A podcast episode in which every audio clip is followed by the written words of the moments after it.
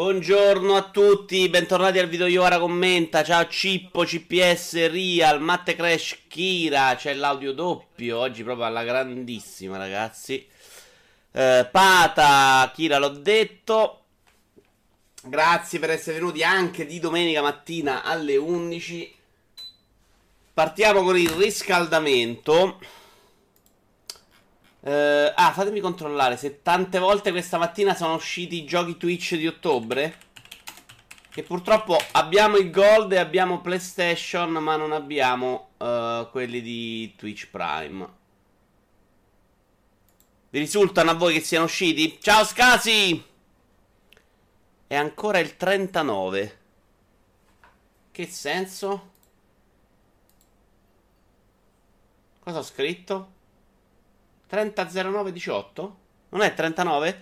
Ciao Red, buongiorno Vito, pur di non prendermi la rubrica più bella dell'Inter mi sono messo la sveglia, poi non dire che non ti si bene, grandissimo. Che... Ah, nel senso è ancora settembre? No, ma, ma qualche volta li annunciavano prima, prima però CPS, non volevo che siano usciti, volevo che ci fosse l'annuncio per parlarne. Comunque dai, partiamo con il riscaldamento sono straniato perché mi sono alzato. Ciao Lotti, mi sono alzato tipo alle tre e mezza. Mi sono messo a giocare e poi mi sono addormentato un'ora prima. E ieri ho preso, perso pure il derby, che comunque è una rottura di palle nella vita, sappiatelo. Uh, limited di Total War 3 Kingdoms. Eccola qua. Mettiamola un po' più grande. Costa una fracconata. Io devo dire che c'è stato un momento nella mia vita in cui ho pensato, tua ho pensato che eh, le limited potessero essere il futuro dello scatolato. In realtà hanno alzato di brutto il prezzo. Perché evidentemente hanno visto che ci sono dei deficienti come me che a volte le comprano. Per dare fondamentalmente le stesse quattro cazzate, spesso di qualità discutibile. Qua ti danno questa statua. Secondo me non bella. Ora non so quanto i fan di Total War 3 Kingdoms possono apprezzarla. E con una scatola a livello in, almeno, almeno, fuori imbarazzante. Poi non so, magari apri dentro e c'è un diorama incredibile.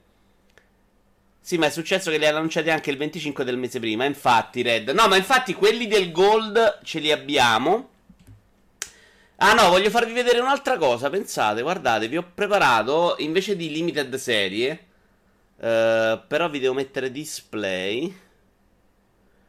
Display. Non guardate il mio file, tanto non c'è scritto niente di, di particolare. Questa è la doppia finestra Twitter. Ed è un controller realizzato da un tizio uh, per Sea of Thieves. Guardate che, che, razza di cosa che si è inventato questo per giocare a Sea of Thieves, eh. Ciao Anto, ciao Beck.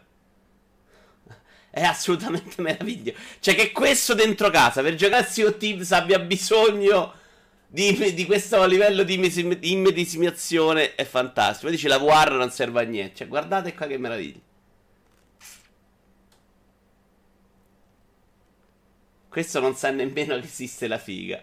Eh, sì, fond- ma non lo so, onestamente devi avere chiaramente tanti soldi a disposizione. Cioè, guardate, anche sul muro si è messo i cosi del pirata, cioè...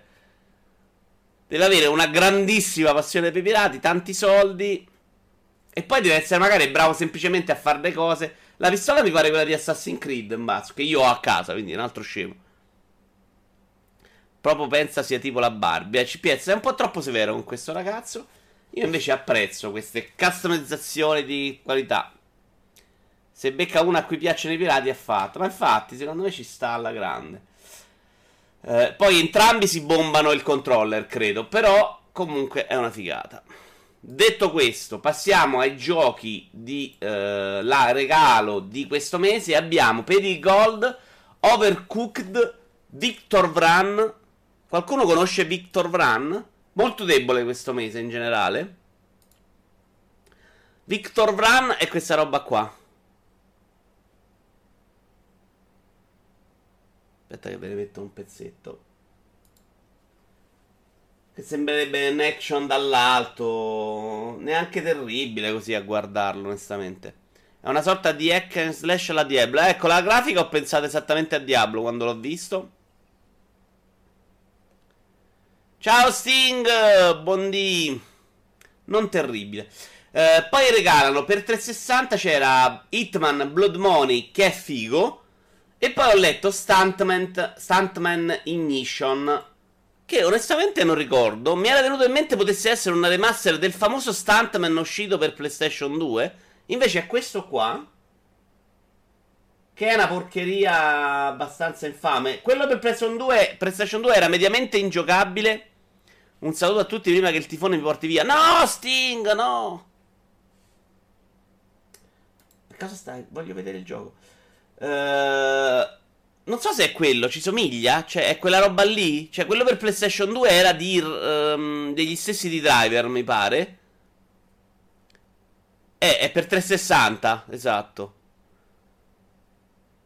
Però quello era carino perché c'avevi tutte delle cose da fare difficili con una difficoltà della Madonna.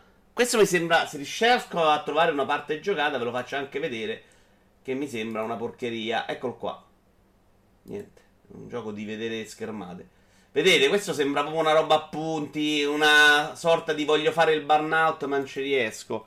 Mentre lo Stuntman PS2 Me lo ricordo che era edizione master da poco, se quello era simpatico. Sì, Anto, sei un po' generoso questa mattina, eh? sei partito proprio con il cuore aperto. Queste erano schermate, questo è quello PlayStation 2 che invece secondo me un so perché ce l'aveva. Oddio, è inguardabile oggi. Però dovevi rifare veramente tutte delle sequenze che lui ti indicava, vedete, diceva cosa dovevi fare, dove però avevi un tempo limite, non potevi sbagliare quello che facevi, era mediamente difficile. No, devi riprodurre le scene del film, non c'entra niente con Burnout. No, dicevo simile a Stunt, ma non a Burnout. Burnout come punteggi su schermo. Ciao Jim! Vabbè, eh, andiamo avanti. Mentre per PlayStation abbiamo Friday the 13 The Gaming Abbastanza. Non me lo sono inchiappettato per niente io questo gioco qua. Tra l'altro ho scoperto in una news di oggi che c'è tipo una componente online, per dire, non me l'aspettavo proprio. Una modalità, dicono, molto interessante in cui tu sei il cattivo e gli altri giocatori sono l'altra roba. Sarà stato simpatico una decina d'anni fa, dice Real, ma secondo me neanche dieci anni fa. Ho messo la sveglia per l'evento, sarà meglio che ci sia una lap dance oggi. Allora, vabbè, questa la regaliamo a Jim, allora. dedicata a Jim. Vai! Penso si basi proprio sull'online. Eh, ma infatti non l'avevo seguito, non sono un appassionato dell'horror. Credo di non averlo neanche mai visto il film. Uh, e quindi cioè, veramente zero sotto i miei radar. Pensavo fosse solo online. Ciao Vito, finalmente posso seguirti live. Ciao Shala! Dedicata a Jim nel senso che beccatela solo te, eh. Addirittura è solo online, vabbè, non lo sapevo. L'altro gioco che è anch'esso online è Laser League quindi è molto utile per la news di dopo. Tenete a mente questa cosa dei giochi gratis di questo mese. La League mi aveva parlato bene qualcuno anche qui, forse Gogul, prima che morisse. Se era divertente lo è pure oggi, ma non ricordo come stava messa a controlli. Magari quelli sono invecchiati male. Gioco che devo provare, ma hanno, me ne hanno parlato bene in tanti. Qualcuno mi ha detto è insopportabile. Quindi, boh, sono curioso. Possiamo riassumere il tutto con ottobre giochi di merda. Ci mancano quelli di Twitch, onestamente. Però fino adesso ha vinto Twitch, che non ha fatto vedere giochi gratis, secondo me. Eh, l'altro di PlayStation sono Knowledge is Power, sempre per Playlink, che alla fine non comprateli i giochi per Playlink, è come i giochi del Tail, tanto poi ve li regalano tutti. Master Reboot per PS3, The Bridge, carino, non bellissimo ma carino. È un gioco ad enigmi in bianco e nero che io giocai all'epoca per, uh, per PC non ricordo se poi alla fine l'ho finito guardando una guida perché un livello non riuscivo a capirlo e con tutta la guida non riuscivo a finirlo. The Bridge PC, eccolo qua. Lo stile però era molto simpatico, gli enigmi non sono facili, secondo me questo merita abbastanza, eh. Considerando che ve lo stanno regalando. Però lo stile è più bello secondo me poi del gioco in sé. Guardate quanto è bello, sembra un po' Escher, come si chiama quello delle scalinate, dell'artista delle scalinate? Teacher può vincere regalando FIFA 16 a sto punto. Vabbè, se mentre registriamo vi vengono fuori i giochi di Twitch di ottobre, ditemelo. Purtroppo siamo capitati proprio nel momento sfighe. Ok, signori, direi che a questo punto possiamo partire con il video Iovara commenta di oggi. Prima news. Madonna, il fatto che ho perso il derby mi smonta proprio la vita, eh? sappiatelo. Sono qui solo perché vi amo tantissimo. E perché Jim ha messo la sveglia. Uh, questo faccio girare il video che riassume un po' la cosa. I tifosi dello Young Boys lanciano controller in campo per protestare contro gli sport. Questo è www.jude47.it. Gli ultra degli Young Boys hanno lascia- lanciato palline da tennis e controller sul campo mentre si stava svolgendo la partita contro il Basilea. Costring- Basilea che è tipo una squadra che vince sempre lo scudetto, tra l'altro, in Svizzera. Costringendo gli arbitri ad interrompere la partita. Dai, Vito pensa ai napoletani. Con quello che costano i controller. In realtà il controller, io da come ho visto le foto, poi in futuro ce n'era solo uno. Detto questo, Uh, ah, vedi che non ho cercato. Ora vi faccio vedere un'altra cosa. Se però la dobbiamo cercare insieme. Uh, parlavamo l'altra volta di come sono abbastanza convinto che gli sport possano sostituire il calcio come interesse nelle nuove generazioni. Perché secondo me è uno spettacolo costruito male, che si vende molto male, in cui vincono sempre gli stessi. E quindi secondo me nel, nel, momento in cui si è trasformato da sport a spettacolo, secondo me non è stato in grado di fornire uno spettacolo bello, in cui non vince sempre lo stesso, no? È tipo per andare a vedere, che ne so, Die Hard al cinema, 100 episodi in cui eh, inizia il film, lui è più forte e finito il film. Cioè, serve costruirci anche qualcosa intorno.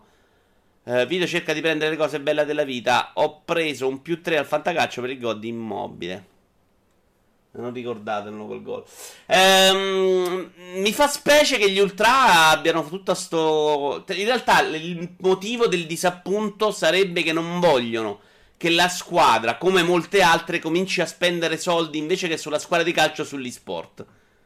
Che mi sembra una potenza. Secondo me la notizia è riportata abbastanza male. Ecco, non so se qua spiegano qualcosa di meglio.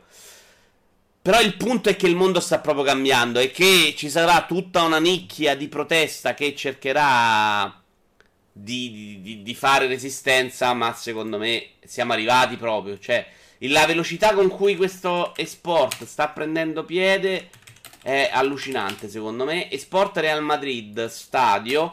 Il Real Madrid che deve fare il nuovo stadio ha fatto una, ha lasciato dentro un'arena per gli sport. Se posso, ve la faccio vedere. Uh, vediamo un po' se c'è una foto migliore. Migliore, migliore, migliore. Voi se avete qualcosa da dire, intanto ditemela. Eh? Eccola qua. C'è solo una foto molto bella. Perché anche Real Madrid, che eh, tutto gli si può dire, meno che non sia gente che guarda avanti, si sta muovendo in quella direzione. Allora, immagine, tac. Eccola qua, oh, col cavolo l'ho lisciata, eccola qua. Questa è l'arena eSport che sarà dentro al nuovo stadio futuristico del Real Madrid.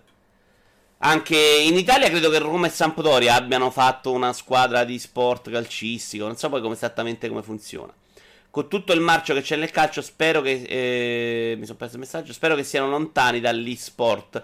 Beh, loro proveranno a buttarci dentro perché hanno un marchio riconoscibile, ma secondo me non ci azzeccano niente. Eh, l'e-sport funziona veramente con delle regole molto sue. E quindi, a meno che non c'è FIFA. Cioè, l'esport di FIFA andrà dietro alle squadre di calcio, di questo sono abbastanza sicuro. Tutto il resto, secondo me, loro non sono abbastanza forti. È una roba, secondo me, più grande di loro. Potenzialmente è qualcosa che va oltre l'idea di, di, di, di sostituire il pallone nella televisione. Può sostituire X Factor, può sostituire il Grande Fratello. Cioè, può prendere, prendere una porzione di pubblico molto più grande di quella che ruba adesso lo sport. Tipo l'NBA con le regole che alla Lega non permette alla stessa squadra di vincere sempre, con rare eccezioni. Bulls di Jordan o Golden State di Occi. Uh, Sippo, sono delle regole che non ti impediscono di vincere sempre, ma ti fanno passare la voglia uh, di fare il Real Madrid. Sì, assolutamente. Sono un sacco di regole che bilanciano. Difficili da replicare da noi perché, per esempio, tu il draft non potrai mai farlo. Uh, però capite che uno spettacolo, secondo me, impostato in questo modo non è assolutamente. Eh, tutto lo sport americano è impostato sull'equilibrio, sul tentativo di equilibrare. Poi i Lakers nel basket vincono spesso perché c'è gente dietro quei soldi. Però non puoi vincere sempre, questo no. Però per lamentarsi in questo modo ridicolo, o stanno andando male in campionato sono frustrati, o la proprietà è famosa perché ha il braccino e non spende o qualcosa di simile. Se no, non fai ste scenate.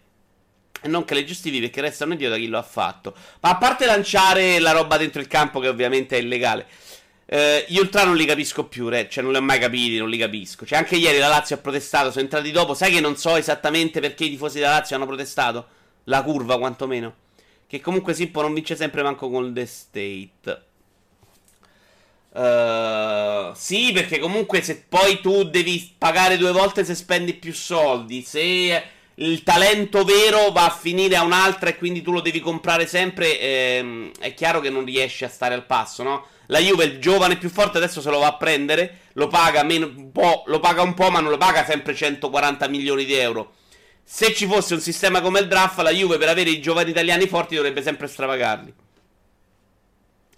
Ma sono dieci anni che protestano tutte le domeniche come gli scioperi a scuola ad inizio anno. Un pochino sì, sinceramente un pochino sì. Ho letto il comunicato, non si capisce neanche perché. La Nord ha protestato perché non hanno soldi, dice. Ok, mi sembra un buon motivo per protestare. Vabbè, le... siete sempre un po' deboli quando si parla di e-sport perché è un argomento che veramente non ve ne frega moltissimo, ma io insisterò perché un giorno... Oi, Jimmy G215 ha messo il follow, ma io ce l'ho l'audio perché non sento una sega. Vabbè, eh, si è smarmellato qualcosa su Streamlabs. Window Capture, signori. C'è una partita di calcio, ma non è quello che voglio farvi vedere. Non è neanche YouTube in realtà. Ah no, YouTube. Allora, vi faccio vedere, è finito il contest di Nintendo Labo. Questo è un bel video. Ho sbagliato video, scusate.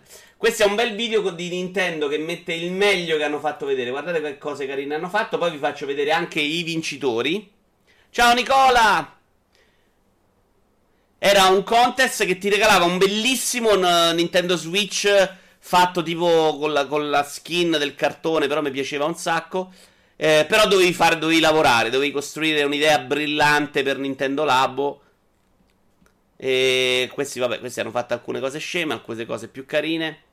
Come non interessa, io seguo solo per me. Eh, io seguo solo quello. Per me, sport e TV potrebbero morire oggi, dice Lotti.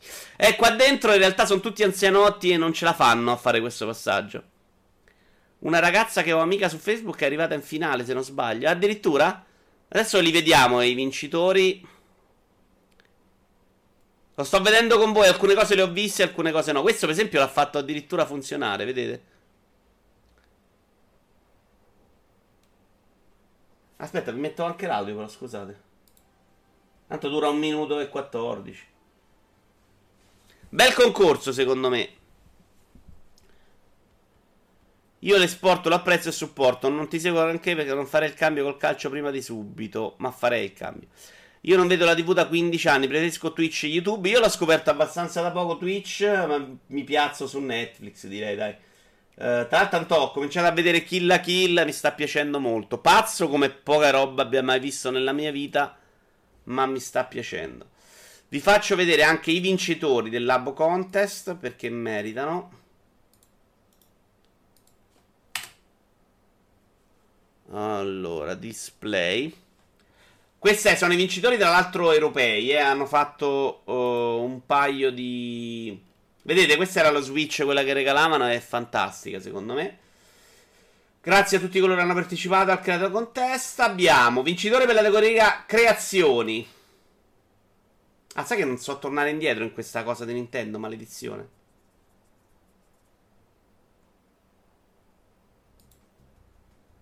Scusatemi se mi devo riprendere il link. Questa non l'ho capita in realtà. Tranquillo dopo peggiora. Tra l'altro è una roba anche da, da anime di serie B per le, le, scene, quelle che fa vedere il nudo. E veramente sembra una roba da hentai. Vabbè, questa ha fatto una cosa e qui scende la pallina. Ora, il problema è, sapete che su questa pagina Nintendo io non riesco ad andare indietro. Cioè, voglio ritornare dove stavo prima, non posso? Faccio così.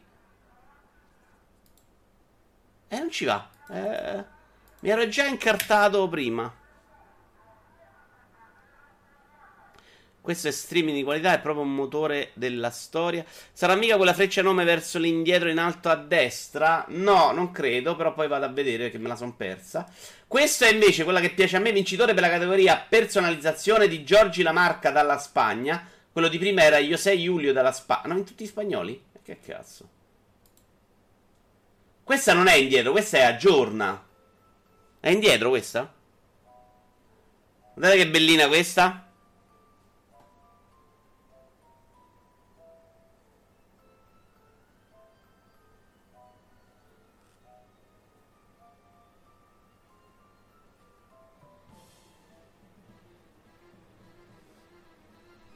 Questa gliela comprerei per dire. Ok, questa poteva farla meglio.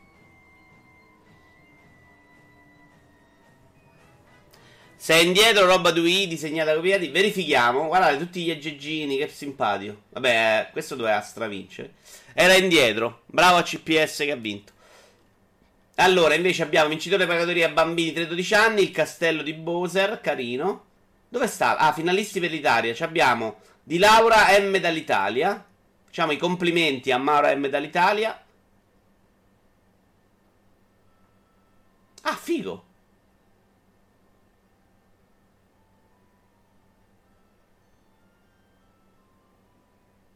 Brava Laura. Brava, brava, brava, brava. Oh, cavolo.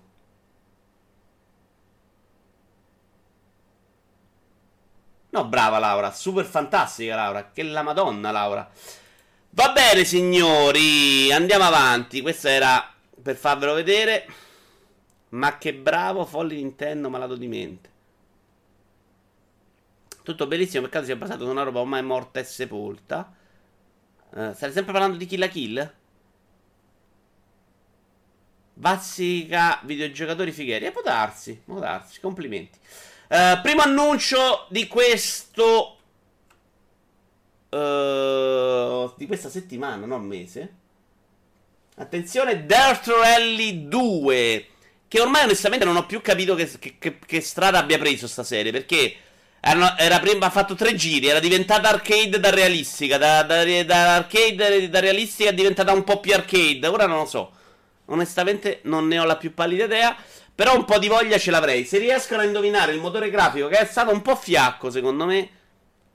Cioè, la, la, la ciccia da vedere, potrei, potrei anche cascarci. E hanno premiato la casetta di Luigi. Nintendo, come al solito, non capisce un cazzo. Ma erano varie categorie. La casetta di Luigi l'hanno premiata nella categoria customizzazione. Nell'altra categoria hanno premiato quel tizio con le palline che non so bene che faceva quell'accrocchio. Quindi ci potrebbe anche stare. Io devo ancora capire il target di questa roba. Ad esempio, non conosco nemmeno che con me a tra 20 e 25 anni sia veramente interessato al labo. Beh, no, il target è bambini, Red. Chiaramente bambini, secondo me sotto i 14. Cioè, già a 14 è una roba che schifano pesantemente. Dirt Trail è stato un esperimento che poi è andato bene. All'inizio costava anche poco. Sì, no, io quello l'ho comprato, scasi. Eh, ma era molto surrealismo. Era una roba che veramente prendevi un sassino, se ribaltava la macchina, gara finita, ricomincia da capo. Non ti perdonava niente. Infatti, ho finito per odiarlo lo stavo giocando online sin- non sincronizzato con degli amici. Tu facevi il tempo, gli altri facevano il tempo sulla stessa tappa. Te devi fermare, te vuoi fermare.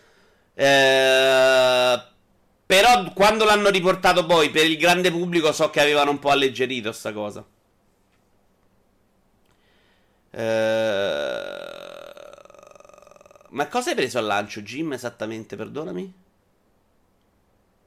Il primo Dirt graficamente tempi era clamoroso. Mamma mia, CPS, me lo ricordo. Cioè, aveva una mappa negli alberi, era incredibile. La notizia triste di oggi, per me, è pata. Super Mario Party dice no alla modalità handfield. Uh, stanno infatti a quanto reso noto in queste ore il nuovo party game della grande Nintendo, notizia di Spazio Games. Fatevi ricordatemelo di dire la fonte. Potrà essere giocato solo in modalità TV o in modalità tavolo. Niente modalità portatile, quindi la ragione di questa scelta è da ricercarsi nel fatto che la maggioranza di minigiochi utilizzano il motion control del Joy-Con ed è quindi impensabile giocarci con i due pad attaccati alla console.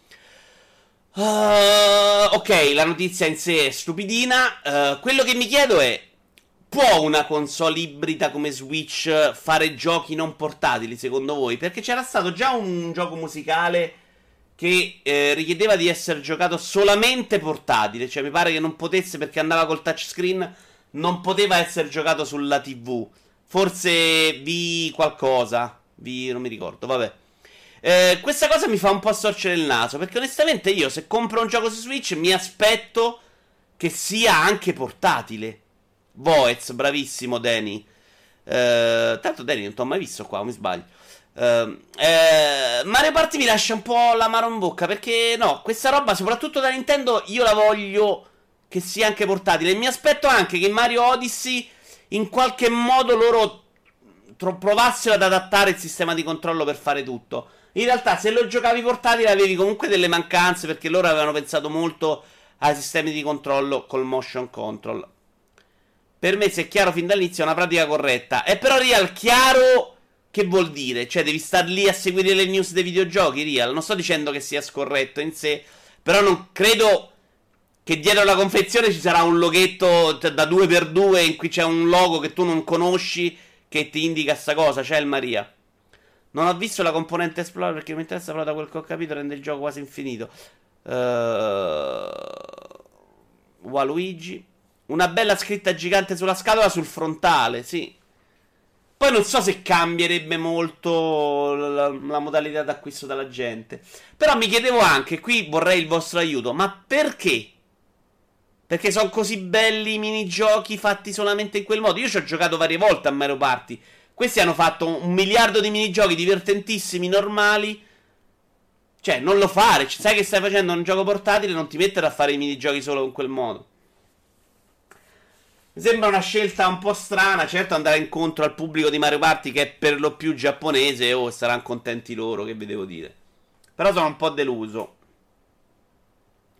Cerchi motivazioni sensate da parte di Nintendo, ma Nintendo in realtà di suo ce le mette le motivazioni sensate.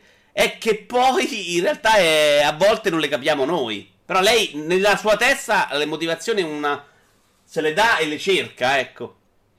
Notizia di sessismo di oggi. Dietro la scatola non ha l'icona dello Switch con Joy-Con attaccati. Però capisci, Sippo, che... Cioè, ma io non lo so neanche quella l'icona degli Switch attaccati. Ma che me ne fotte a me? Cioè, no.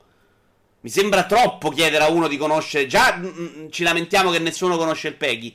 Che sta su tutti i giochi da 40 anni. Ma devo conoscere davvero l'icona di Switch attaccati dietro io. Boh. Nintendo fa il cazzo che vuole. È una scelta per sfruttare i Joy-Con che altrimenti non viene sfruttata. È la stessa storia del Wii Motion Plus con uh, Wii del Gamepad e con Wii U. Uh, lì veramente zero sfruttamento quasi. Uh, sì, però è, non lo sfrutti perché hai fatto una console che secondo me va in un'altra direzione. Non credo sia così colpa degli sviluppatori. Poi secondo me fai due, due modalità. In una controlli i tassi normali, come Rock Band si poteva giocare anche il pad. Io penso che nessuno abbia mai pensato che Rock Band col pad sia dignitoso. Però c'era come possibilità e puoi farlo anche qua con un po' di, secondo me, di inventiva. Mario Party ha sempre usato in motion per i videogiochi. Che senso ha fare i giochi dove sono, devi solo premere i tasti? Matte, dove li ha usati sempre il motion? Perdonami.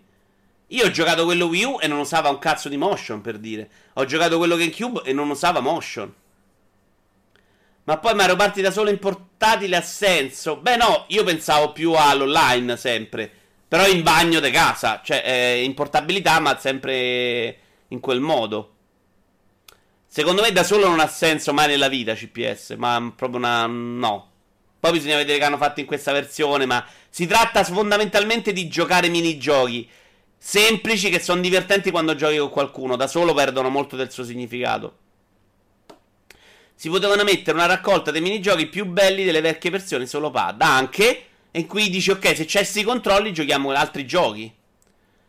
Forse per tutelare me che potrei giocare online con te che stai cagando.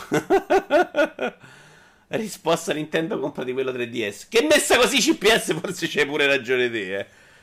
Allora, andiamo avanti, dai, notizia sessista di oggi. Total War Rome 2 massacrato su Steam per le generalesse. Allora, sapete che vi faccio un regalo? Vi prendo un pezzo che ho messo da parte. Per uno vale uno. Leviamo il video. Per uno vale uno uh, di Rincast. Se la trovo al volo, ma non credo di farcela. No, non posso farlo perché l'ho messa una cosa. Scusate, nessun regalo per voi. Me lo, mi rimangio il regalo. Comunque c'è su Steam, ci sono alcune recensioni italiane, mi hanno fatto molto ridere. Le vedremo su Rincast, uno vale uno. L'accusa comunque è chiara. Allora, prima di impazzire, sentiamo un attimino il discorso. L'accusa è chiara, eh, notizia di multiplayer.it. Le generalesse sono state lette come una giunta dettata dall'agenda politica come una giunta dettata dall'agenda politica assunta dall'industria videoludica per compiacere il femminismo militante della sinistra progressista americana. Cioè, chi cazzo ha scritto questa news? Questo sì, è un pazzo. Eh, vabbè, fondamentalmente dicono che le hanno messe per far contenti il movimento MeToo. Abbastanza una cagata mettere le generali femmine in un gioco ambientato nell'antica Roma. Che palle, però si mongolodi un po' troppo che devono reagire per ogni cosa. Le lamentele riguardano soprattutto l'apparizione. Attenzione, però, Nicola, senti questa: l'apparizione improvvisa di generalesse al posto di generali in vecchi salvataggi. L'attuale eccesso di presenza femminile nei eserciti di quelle donne non erano ammesse e l'assurdità storica della scelta. Come quando la Microsoft ha detto volete una console retrocompatibile senza restrizioni, comprate una 360.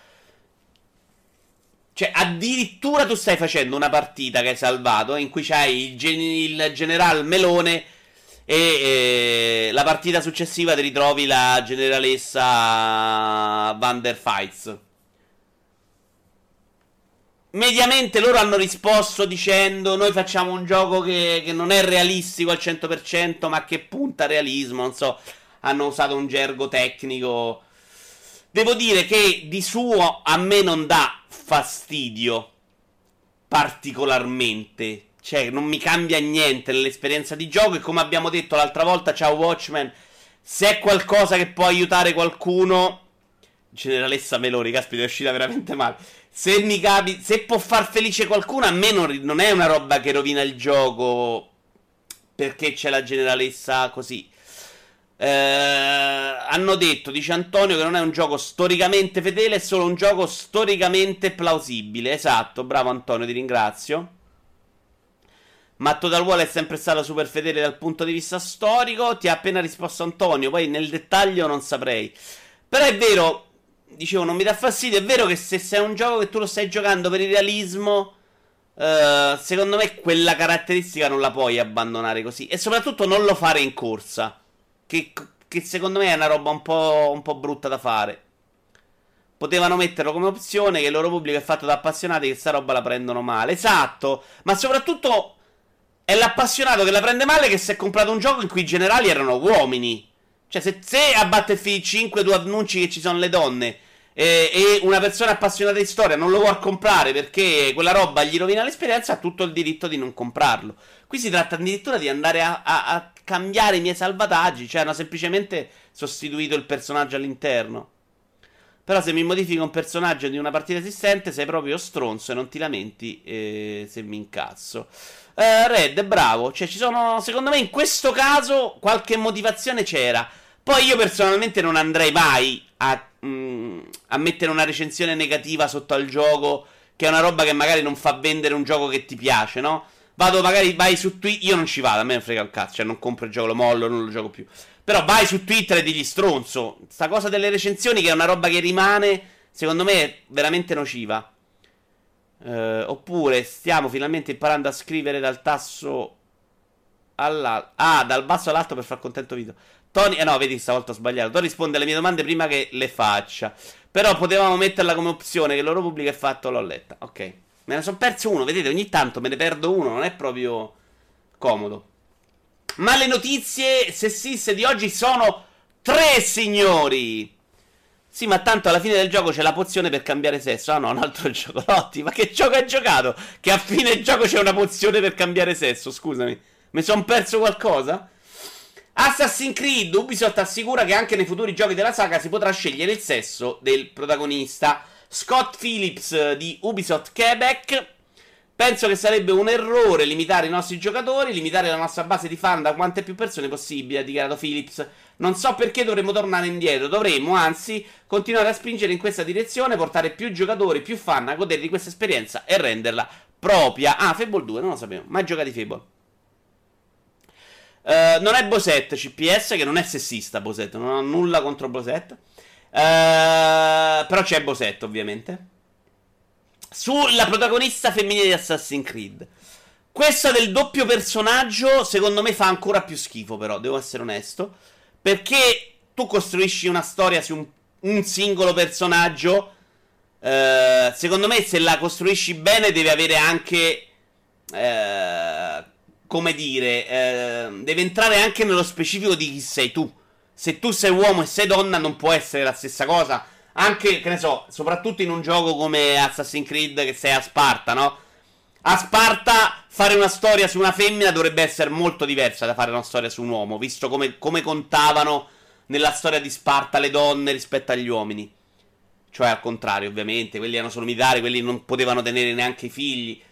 Il fatto di fare una cosa come fa adesso Assassin's Creed, cioè di dire, ok, a parte che l'hanno detto che vabbè c'è una canon e una non canon, però secondo me svilisce un po' la costruzione della storia, diventa una roba molto più banale. Io non ho mai avuto problemi a giocare un videogioco nei panni di una donna, non, non mi ha reso meno protagonista. Così come guardo un, un film, guardo Kill Bill e dico no, no, no, no, sto film no, perché la protagonista è una donna. Cioè, questo voler accontentare tutti, far renderli tutti partecipi, far finta a tutti che siano RPG... E, e sapete dove nasce l'errore? Qui penso che Antonio mi, mi, sarà, mi sia sia d'accordo con me, è che gli RPG fatti bene sono una, una roba in cui la storia la costruisci tu sul personaggio, tutte le tue azioni o parte delle azioni hanno una conseguenza e quindi la storia è un altro tipo di... cioè c'è una mutazione a seconda di chi sei, quindi ha senso dire ok, sono uomo, sono donna, la costruisci tu in base anche alle tue scelte, no? Ma una storia come questa, che è un finto RPG, come tanti finti RPG, Horizon Zero Dawn, Assassin's Creed, ce ne sono tanti di questi giochi moderni, abbiamo detto più volte, che ti RPG hanno la scaglia superficiale e poi la storia è pre- invece precostruita. E fondamentalmente quello che fai tu da RPG è arrivare al livello successivo delle quest per andare a menare gente di livello più alto. Non fai niente che cambi completamente la tua avventura, che la renda molto diversa da quella di CPS2, da quella di Matte, da quella di Real, da quella di Jim. E, e, e, questa invece sensazione di far sembrare queste storie degli RPG li portano a fare questo tipo di scelte, che sono scelte a mio avviso molto sbagliate. Uh, in Souls 2, Dark Souls 2, Dark Souls 2 ho detto, lo sbagliatore è tornato, c'è la bara cambio sesso Legacy stiamo leccando il culo alla femminista, anche perché dopo il merdaglio di quanto dicevano che era complicato il PG femminile per le animazioni. Quella di Bosetta l'ho suggerita io, modestamente, beh, era già scritta, però te la do, Jim. La, se- la questione è sempre la stessa, avrebbe senso se fosse accurata storicamente, dice Real. Ma perché gli uomini... Però se tu fai una storia in cui puoi scegliere maschi e femmina, non puoi farla accurata in entrambi i casi, Real. Cioè devi fare una storia molto più superficiale. Ma perché gli uomini e le donne devono essere uguali? Bada bene, non con gli stessi ricetta, ma uguali. Non sono uguali e questo è il bello, cazzo. Ma sono d'accordo, CPS, infatti non lo sono. E infatti, se mi fai fare una storia in cui scelgo il personaggio maschile o femminile, secondo me stai facendo una storia che non va nello specifico, che è meno dettagliata. Semplicemente la donna non, ha, non avrà il ciclo una volta al mese, che è una roba diversa dall'uomo. Il problema non è giocare o meno nei panni di una donna, ma mettere entrambe le soluzioni, perché se no, certo, se no, certi movimenti ti vengono a rompere i coglioni. Ma io non so se ti vengono a rompere i coglioni, secondo me, su sta cosa. Credo che vogliano evitare problemi alla radice e fanno una roba che secondo me è ancora più stupida. Ma a me solo queste polemiche sembrano roba alla barba Barbara D'Urso. Beh, però è un problema moderno, Lotti. Non possiamo far finta che non esista. La storia all'acqua di rose asessuata magari non stona. Esatto, Antonio, non stona, però l'hai fatta all'acqua di rose. Questo dico. Non è del tutto vero, se parli di una storia di guerra, perché devono essere completamente diverse? Perché cambia, eh, cioè un uomo che va in guerra, una donna che va in guerra potrebbe cambiare. Non ho detto che cambi sempre, ho detto che potrebbe essere diverso. Uh, il rapporto di, del nonno con una nipotina femmina. Prendiamo l'esempio di Assassin's Creed Odyssey. Il, il, nonno con una nipote femmina sarà diverso da quello da un nipote uomo, no? Da ragazzino il nonno insegnavi a Sparta Magari insegnava al maschio a combattere e alla femmina no. Se insegnava a combattere alla femmina a combattere, se insegnava alla femmina a combattere è una storia diversa, tipo la Brave con lui che faceva, la trattava da maschiaccio. Non è la stessa cosa, cioè non può essere uguale, non è, non, in questo caso non lo è mai.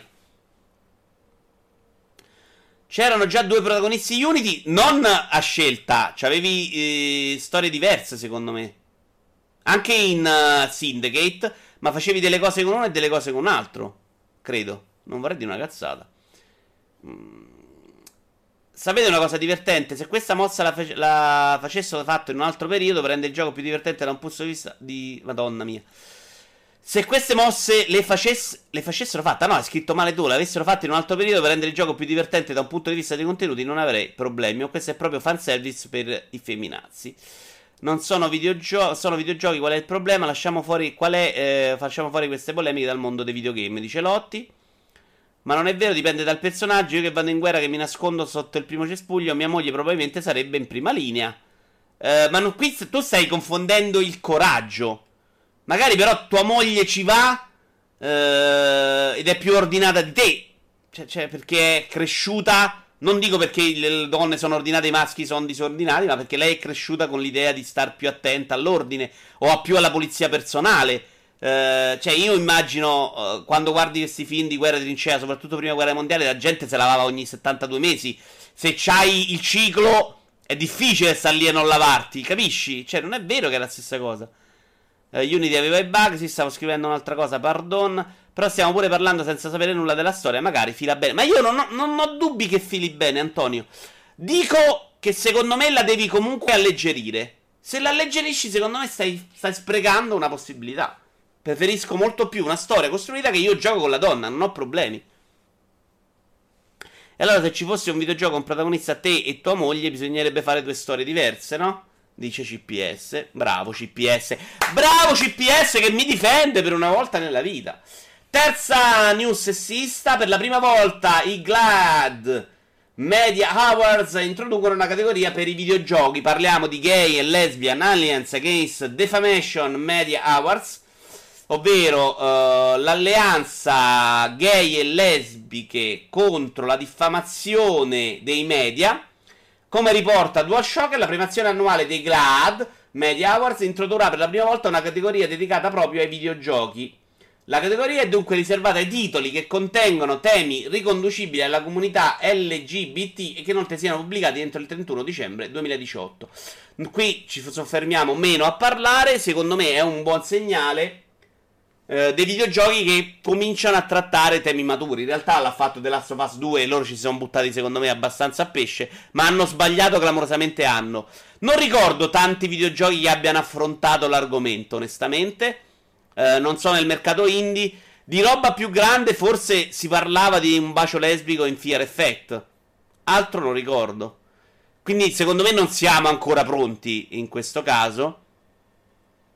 Eh, è pure vero che i videogiochi sono più attenti in linea di massima e quindi è pure più difficile che si de- facciano delle battutacce sugli omos- omosessuali. Oggi ho la lingua impastata.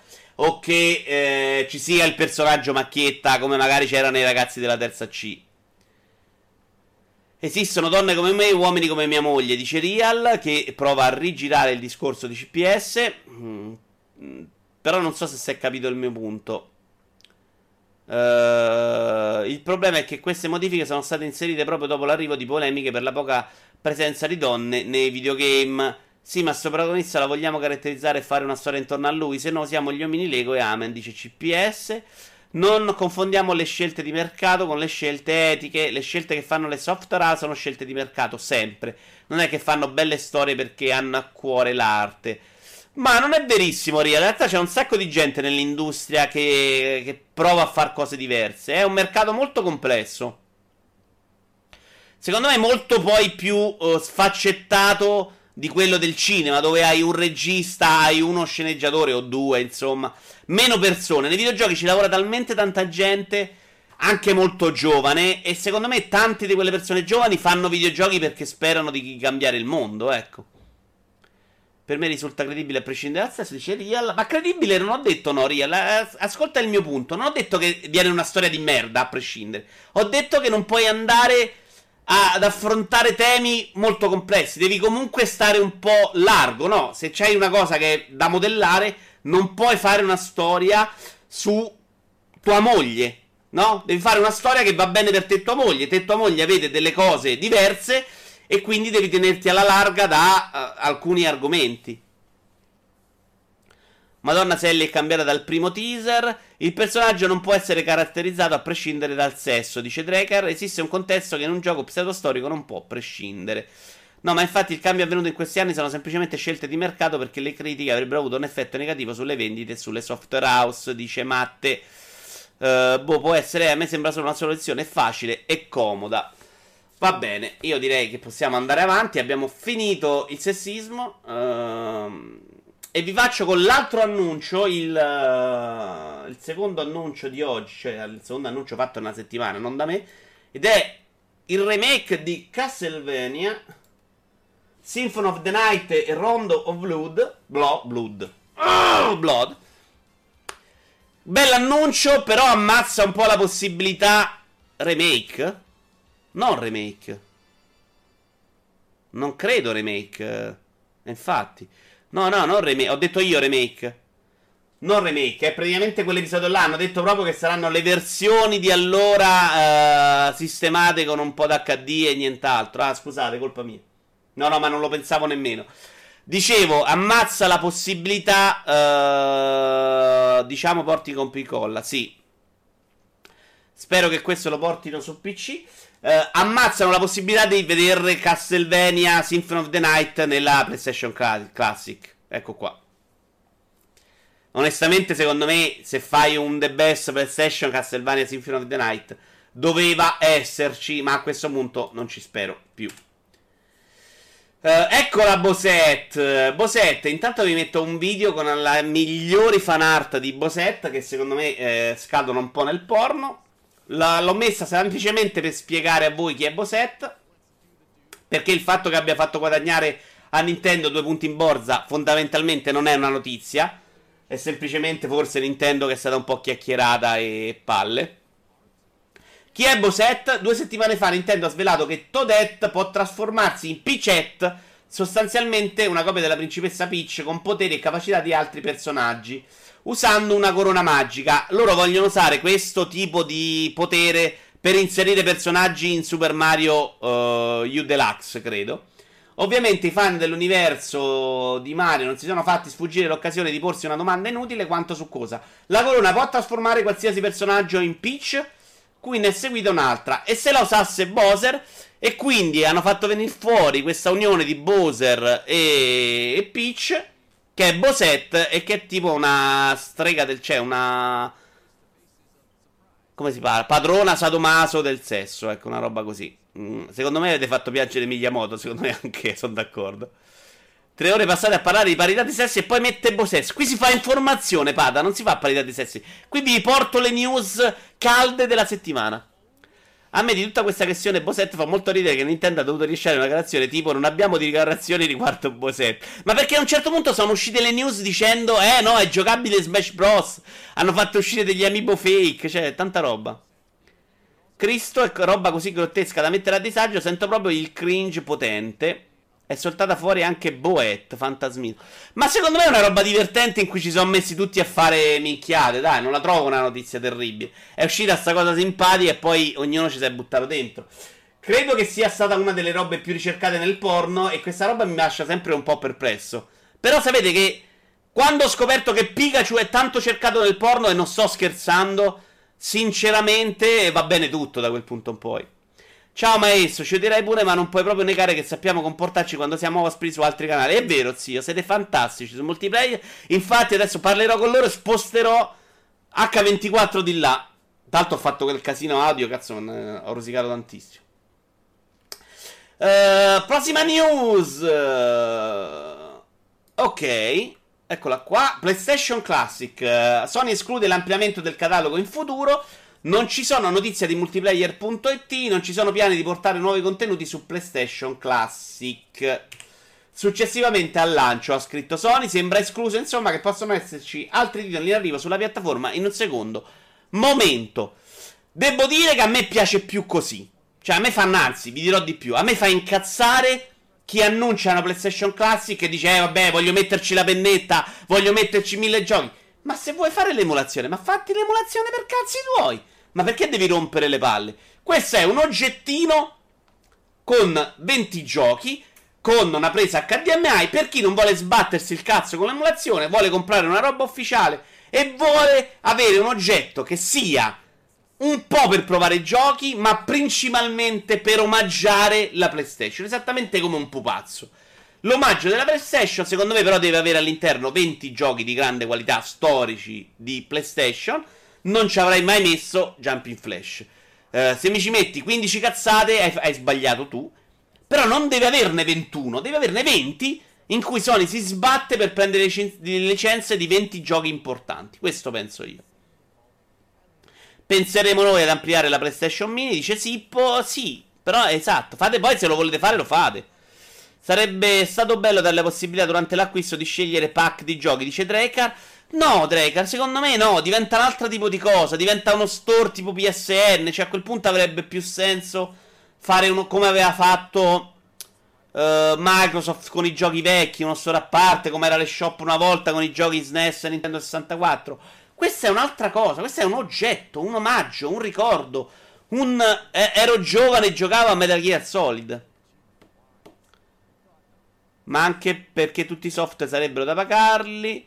La rete non è altro che riflesso fedele della gente comune quando nascosta dietro il velo dell'anonimato. Attenzione, CPS oggi. Sì, Jim Melone oggi è assolutamente un uomo saggissimo. Oggi continuo ad essere d'accordo con te di CPS. Questo pomeriggio faccio un esame di coscienza di 12 ore. Secondo me devi fare Arachiri più che un esame di coscienza. Eri giovane quando è uscito Metal Gear Solid? Beh, abbastanza. Cioè, avrà avuto 16 anni, 17, eh. Dai, mica ero vecchio. Eh, andavo a scuola, questo me lo ricordo abbastanza bene. Sicuramente quando è uscito in Giappone 16-17 anni. Però tipo come si comportano con le lo- localizzazioni dei giochi, dice Sippo. Mmm, questa non l'ho capita, Sippo. Spiegami meglio. Ma di- no, mi sono perso il messaggio. La rete non sa quando fermarsi. Chiaramente Sony lo esclude gli hacker cre- chiedono 24 ore. Vabbè. Annuncio 3, ci vediamo insieme il video nuovo di Death Stranding presentato al Tokyo Mai Show. Se mi fate capire di che state parlando, lo commentiamo. Non, vi, non mi riesco a seguire, purtroppo. Chiedo scusa. È il derby, è il derby. Ho accusato tantissimo. Si sente il volume? Ah, ecco. Io non l'ho visto, eh, lo guardo insieme a voi.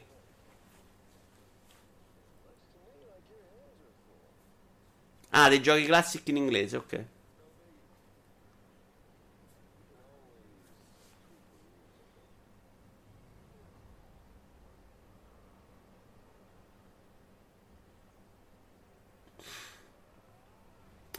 Ma io credo che dove c'è la versione italiana esce la versione italiana. Solo che Final Fantasy hanno fatto già un casino quando hanno fatto le versioni iOS.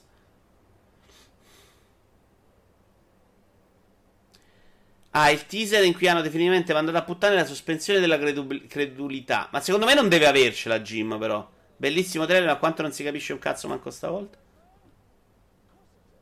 Cioè, io non mi aspetto di capire un gioco di Kojima. Cioè, non. Se vi aspettate una storia chiaramente leggibile, chiara, così non dovete giocare la roba di Kojima. Ah, tutto qua?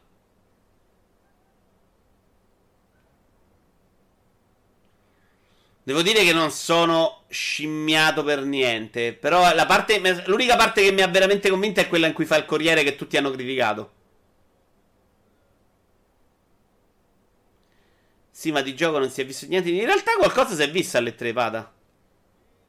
Ma è lo stesso?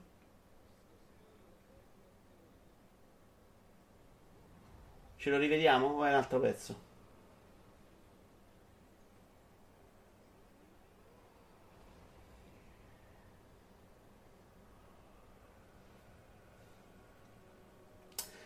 Non sono entusiasmato, ma lo voglio vedere. Chiaramente è una roba che voglio vedere dove va a parare. Certo, questo mi sa. Kojima liberato dalle catene può veramente dare. In... Cioè, fare dei pipponi che non, non abbiamo idea. Un minimo di contatto con qualcosa di simile alla realtà in Metal Gear Solid c'era. Vabbè, però sta facendo un'altra cosa CPS. Perché deve, essere, deve avere contatto con la realtà? Fa una cosa diversa. La passeggiata per i campi non la considero gioco. Per me è gioco dell'anno, quella roba là. Mi piace un casino. Vito, die- quella dietro il protagonista dovrebbe essere Quiet di Metal Gear Solid. Sì, avevo sentito che se n'era parlato.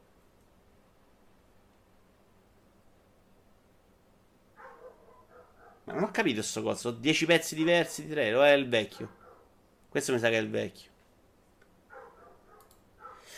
Va bene, andiamo avanti. Steam Controller utilizzato da oltre. Non lo Steam Controller. Steam, virgola. Notizia di multiplayer.it. Controller utilizzato da oltre 30 milioni di utenti PC. Che secondo me dimostra quanto ormai i PC stiano avvicinandosi anche come praticità d'utilizzo alle console. Secondo me il punto veramente di svolta del PC come macchina da gioco è stata questa facilità di compatibilità con i pad uh, delle console. Jim dice: eh, Io sono ignorante sulle Kojima Produzioni, ma devo dirlo, per ora ciò che è stato mostrato di Death è tutto fumo e niente rosso in termini di gameplay. Beh, non hanno mostrato il gameplay volutamente, quindi boh. A me non preoccupa il poco contatto con la realtà, anzi, però il non riuscire manco a capire che genere di giochi sia al sesso te- teaser trailer. Sì, Quiet, si osa nominare se solo osa nominare qualcosa legato a Metal Gear, Konami lo incula col sale. No, non c'è Quiet, c'è la tizia, l'attrice che ha fatto Quiet.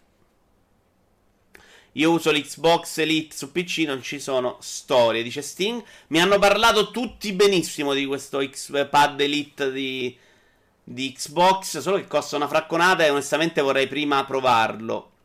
Steam ha rivelato i risultati di una ricerca secondo cui oltre 30 milioni di utenti PC utilizzano un controller per giocare. Il più diffuso è quello 360, 27,2 milioni di associazioni dispositivo account, seguito dal DualShock 12,2 milioni di associazioni, Xbox One 11,5 milioni di associazioni. Non sono un po' sballati i numeri. E lo Steam Controller, secondo i dati raccolti da Valve, si tratta del dispositivo più popolare tra quell'8% non coperto da gamepad di derivazione console, con circa 1,5 milioni di pezzi venduti. Onestamente io lo Steam Controller eh, lo capisco poco. È molto comodo per navigare su internet, molto, molto neanche troppo secondo me, ma non l'ho mai settato in maniera ottimale. Però se ti metti lì a, a scegliere, perché sapete si possono creare dei, mm, delle impostazioni predefinite per singolo gioco, copiandole da quelle che hanno fatto altri giocatori, probabilmente ce ne tiri fuori qualcosa di meglio. A me sembra, per quello che in teoria puoi ottenere, che comunque non, non vale la pena mettersi là a cercare di imparare. Lo Steam Controller ce l'ho, ergonomia eccezionale, ma non riesco a giocarci granché. Io ci provai all'inizio, non ci riesco a giocare, ma non sono convinto neanche che abbia questa grandissima ergonomia. E soprattutto mi infastidisce il fatto che sia un pezzo di plastica che si sfascia tra le mani. Laddove quelli Xbox sono un bel pezzo massiccio di plastica, robusta e funzionale, ecco. Uh, non mi sembra che i vantaggi, soprattutto per i generi di giochi che gioco io, valgano la pena per andare avanti.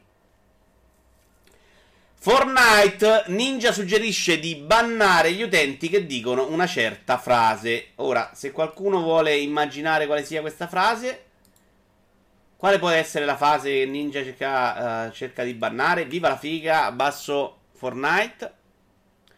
Comunque sarà che ho le mani piccole, pad Sony per me sono più comodi. Sì, è un po' più piccolo Sony. A me non piacciono i grilletti del pad uh, PlayStation.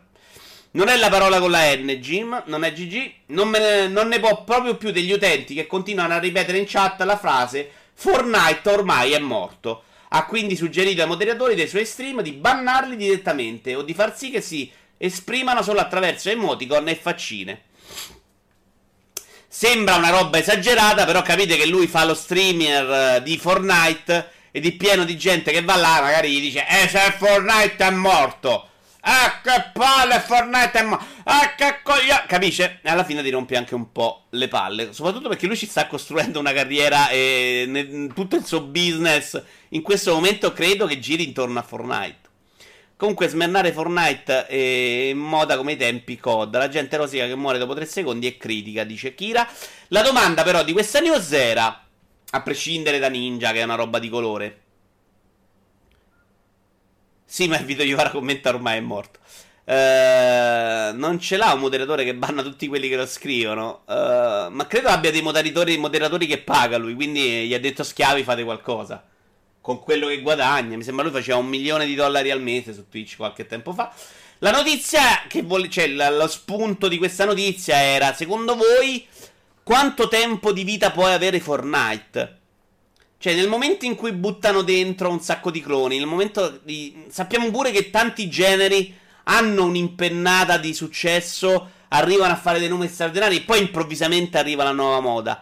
Secondo voi questo punto di rottura è molto vicino, è mediamente vicino o è lontanissimo?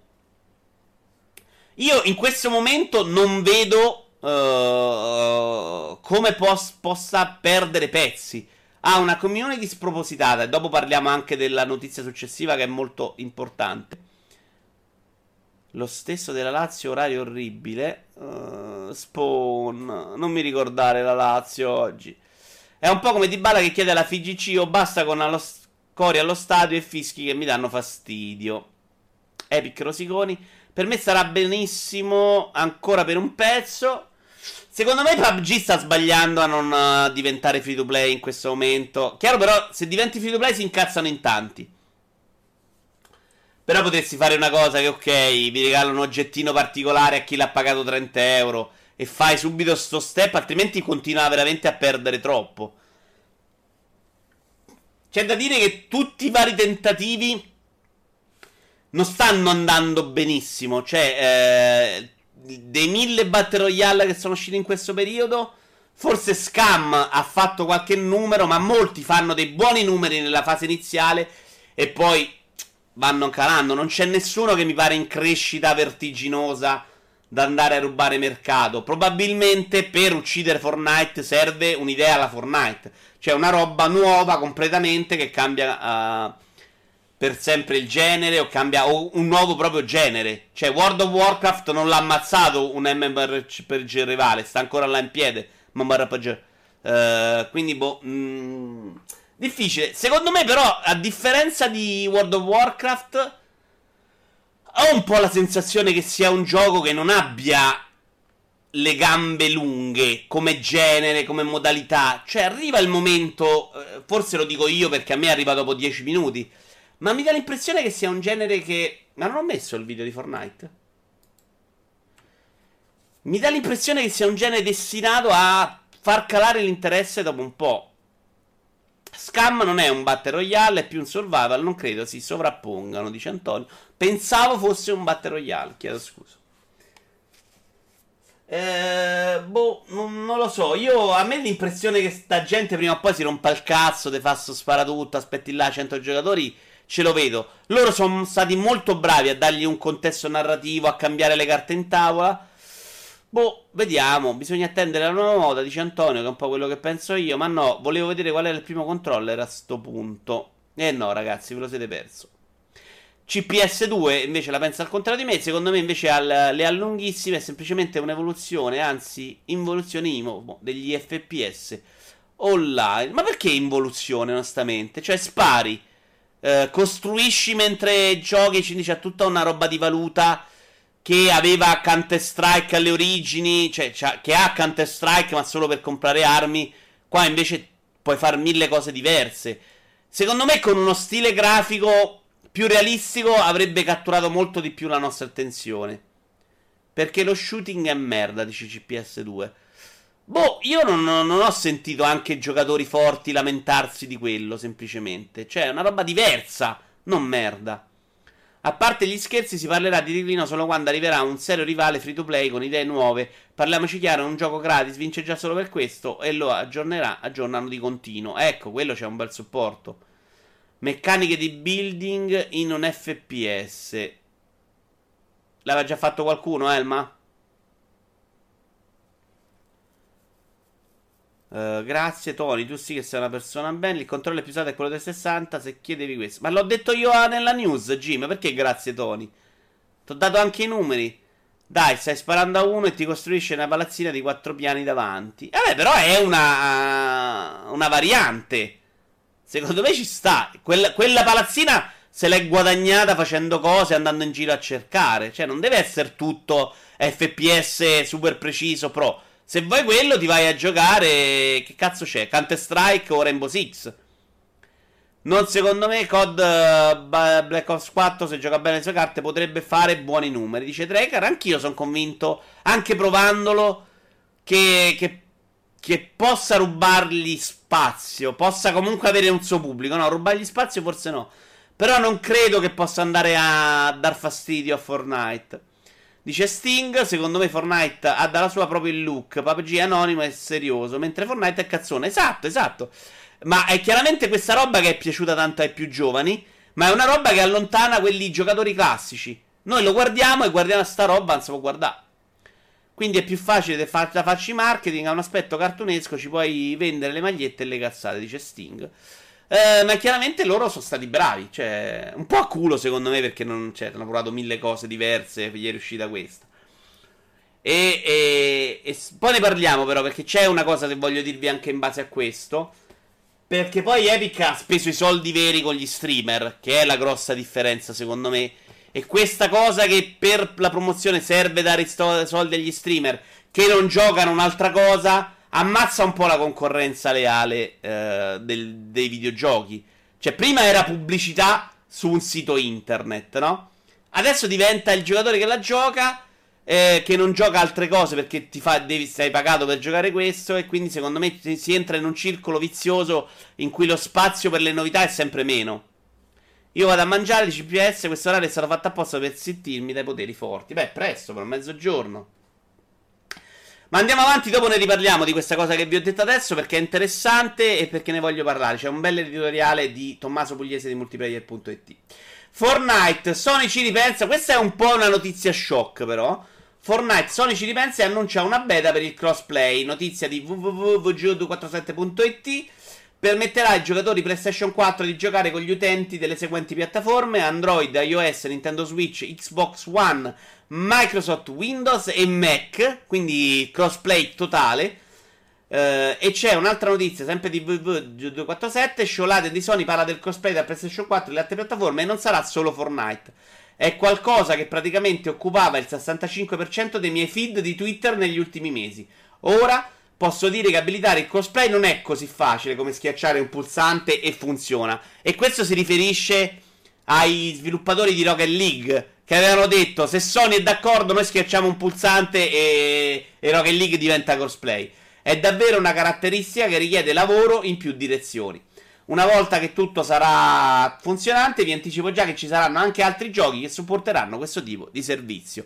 Abbiamo parlato in queste settimane più e più volte dicendo: Caspita, no, Sony non c'ha nessuna intenzione, ma perché Sony dovrebbe farlo? Scusate. E pom! Arriva questa notizia a sorpresa, annunciata veramente un po' Sottotono c'è da dire, sono usciti nelle notizie dei giornali perché loro hanno fatto un tweet, ma non, non si sapeva.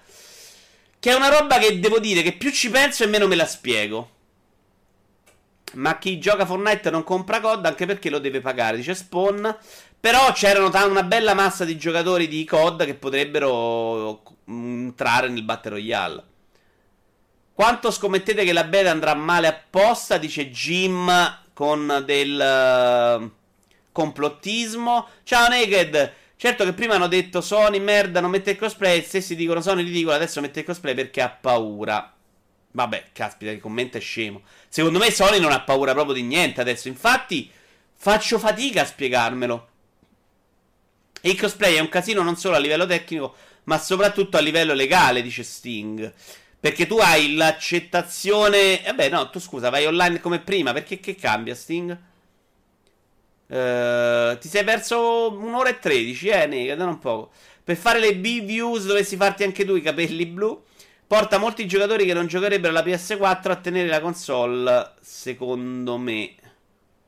Porta molti giocatori che non giocherebbero alla PS4 a tenere la console, secondo me. Ciao, ex fumatore! Ma io non ci voglio giocare con i sonari, no, non è complottismo, è conoscenza dei server Sony. Che gioco è? Questo è For Honor. Uh, per me è una notizia incredibilmente positiva. Ora, a, a, a, prescindere dal fatto che non capisco Sony, non capisco perché adesso. Perché, sai, lanci PlayStation 5 ave, avrebbe senso, no? Perché comunque devi, la posizione non è così dominante. Adesso che è così dominante, sta facendo un regalo veramente grosso al, alla concorrenza, secondo me. E probabilmente ne sta facendo una questione di immagine, perché come dice Leiden, Loden, c'aveva tutti su Twitter a dargli dello stronzo, ormai i sviluppatori la vogliono tutti. Mm, e quindi, boh, ne fai una questione di immagine. Però mi sembra una roba che ti fa perdere, perché se tu dovevi decidere oggi dove giocare Dovevi, e, e, c'era la community, dovevi scegliere PlayStation 4, guardare Destiny 2 su PC che è stato per un periodo gra- grossamente abbandonato. Dicevo, per i giocatori è una notizia mediamente rivoluzionaria, è tanta roba perché effettivamente permette, e ho messo apposta il video di For Honor, a più giochi di avere una community comunque solida. Cioè, la community prima di alcuni giochi era spezzettata su più piattaforme e c'era una dispersione di risorse incredibile. Eh, in questo modo, secondo me, riesci, riuscendo a raggrupparli tutti sotto un unico tetto, riesci ad avere più esperienze che non muoiono dopo 5 minuti, ecco. COD anche free non potrà arrivare a Fortnite. COD è molto più esoso come hardware rispetto a COD, che gira anche rispetto a Fortnite, che gira anche sull'integrata HD 530 del mio i5 6006. Nel senso, se vuoi giocare anche a Fortnite e non sei uno che studia l'esclusivo o prendi PC Xbox, allora, Draker, oggi mi stai facendo impazzire.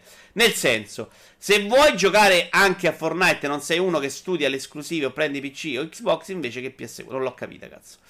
Uh, COD rispetto a Fortnite volevo dire. Cambia che sono utenze di vari servizi, ci sono varie cose da tenere in conto, sono termini di servizio diversi. Immagina che un Sonaro rompe le scatole a un PC Master Race.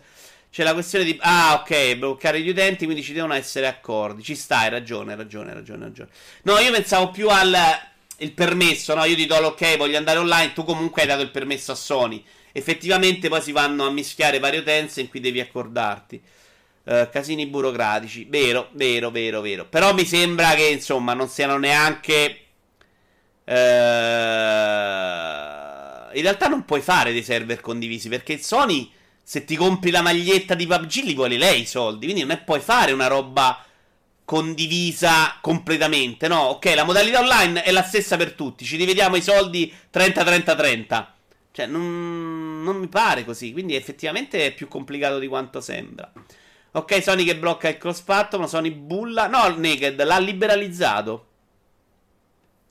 Bravo Sting, ottimo punto ed è verissimo. Che, vabbè, Sting lo sa dall'interno, non è che sta lanciando ipotesi, ecco perché è, ci è utilissimo Sting come al solito.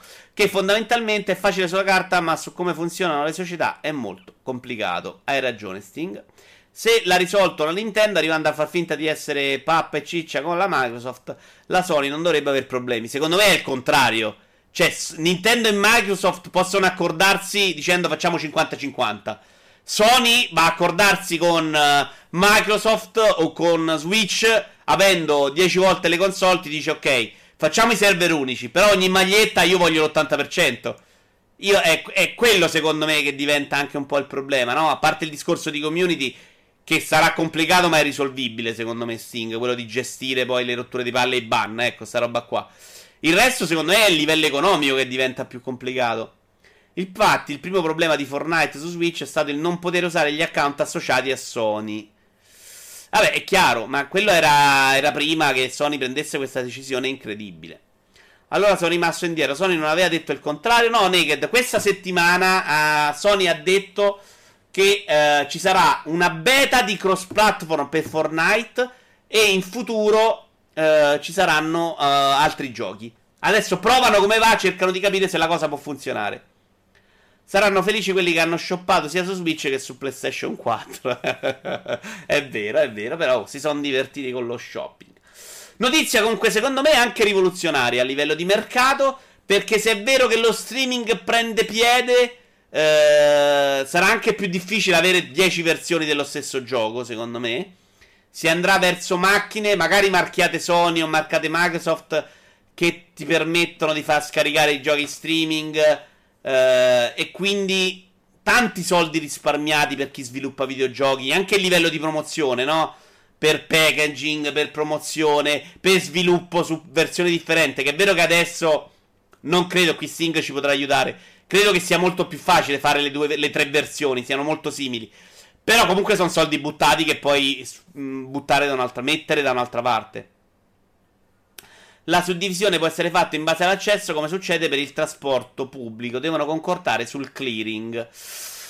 Però sai che non lo so, Naked, perché in, in realtà chi acquista online è un po' diverso. Cioè, le, i numeri dicono che ci sono una per, tot di persone che comprano tantissimo e la gran parte maggioranza di giocatori che compra poco eh, o niente. Quindi dire, ok, sono entrate 10 persone da PlayStation 4, ti do il, il tot per cento, secondo me non funziona.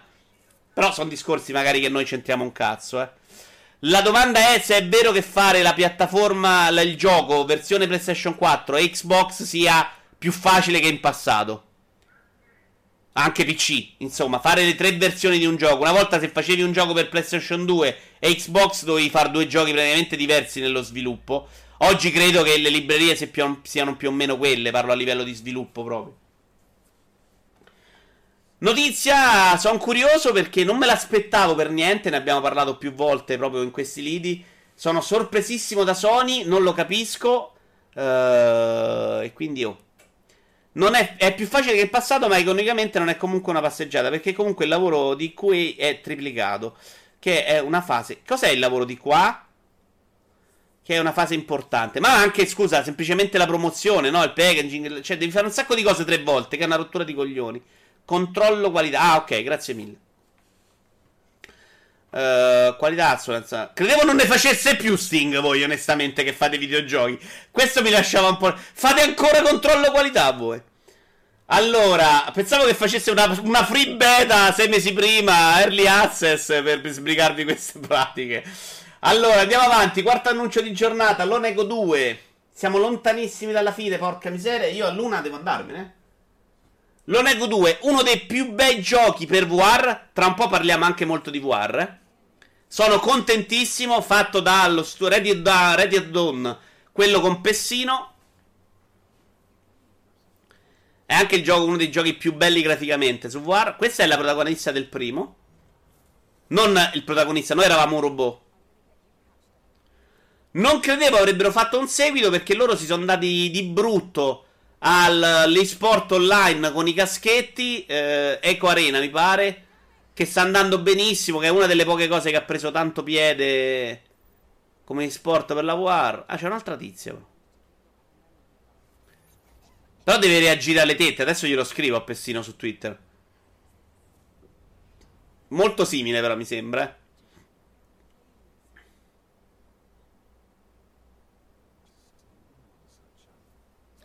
Quando verrò a trovarti voglio provare Oculus. Eh, Naked, l'altra volta non l'hai voluto provare tu, eh? A disposizione. Ho scaricato il gioco di Creed, devo provarlo. Ma la Sony invece di dare i soldi a Kojima non può far produrre un The Order 2? The Order te lo devi scordare, secondo me sì. Sono contento soprattutto che Ready Dawn, che c'ha gente brava abbia imbroccato un campo in cui sembra dominare con questo aspetto tecnico. Perché hanno preso una serie di trambate. Dopo The Order hanno fatto uscire un gioco per GameStop che non si è inculato nessuno. Perché a un certo punto GameStop ha detto: Non riusciamo a vendere videogiochi, facciamoli. La follia di chi, chi fa, gestisce società. società. Videogiochi, quanto vale il mercato e a che età si comincia? Uh, è una news che ho preso dal Corriere della Sera.it ed era, c'era la Gabanelli a parlarne, una roba incredibile. In questa rubrica si parla veramente di roba alta. Significa che il 33% dei terrestri si dedica ai giochi elettronici. Tradotto in soldoni, i videogame chiuderanno. No, scusate. Che cos'è questa roba? Ah, i 25 best selling videogames. Significa, tradotto in soldoni, i videogame chiuderanno l'anno con un fatturato da 137,9 miliardi di dollari un mercato che supera di gran lunga quello del cinema, 42 miliardi di circa, e della musica, 36 miliardi circa, messi insieme.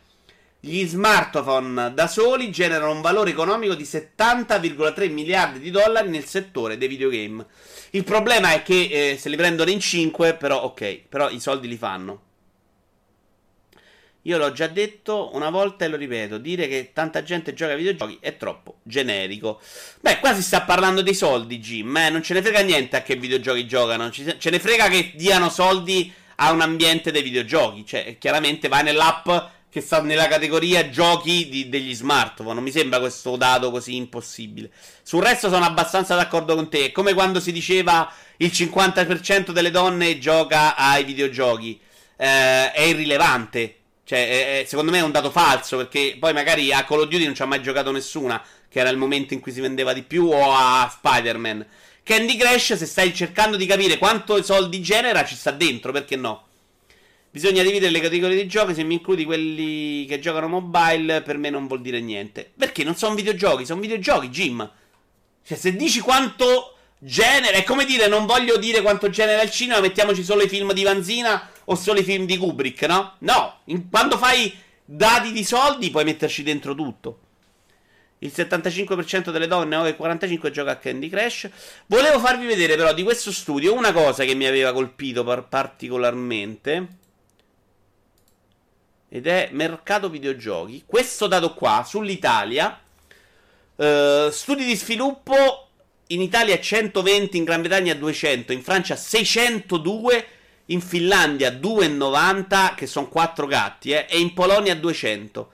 Cioè in Polonia ci sono più studi che in Italia. Il fatturato in it- anno in Italia è 40 milioni di euro, credo di questi studi di sviluppo però. In Gran Bretagna 4,4 miliardi, in Francia 4-5 miliardi, in Finlandia 2-4 miliardi e in Polonia 300 milioni di euro. Ammazza con The Witcher, che pippe. E... Che in Finlandia si faccia tutti questi soldi perché c'è Dice però in Finlandia.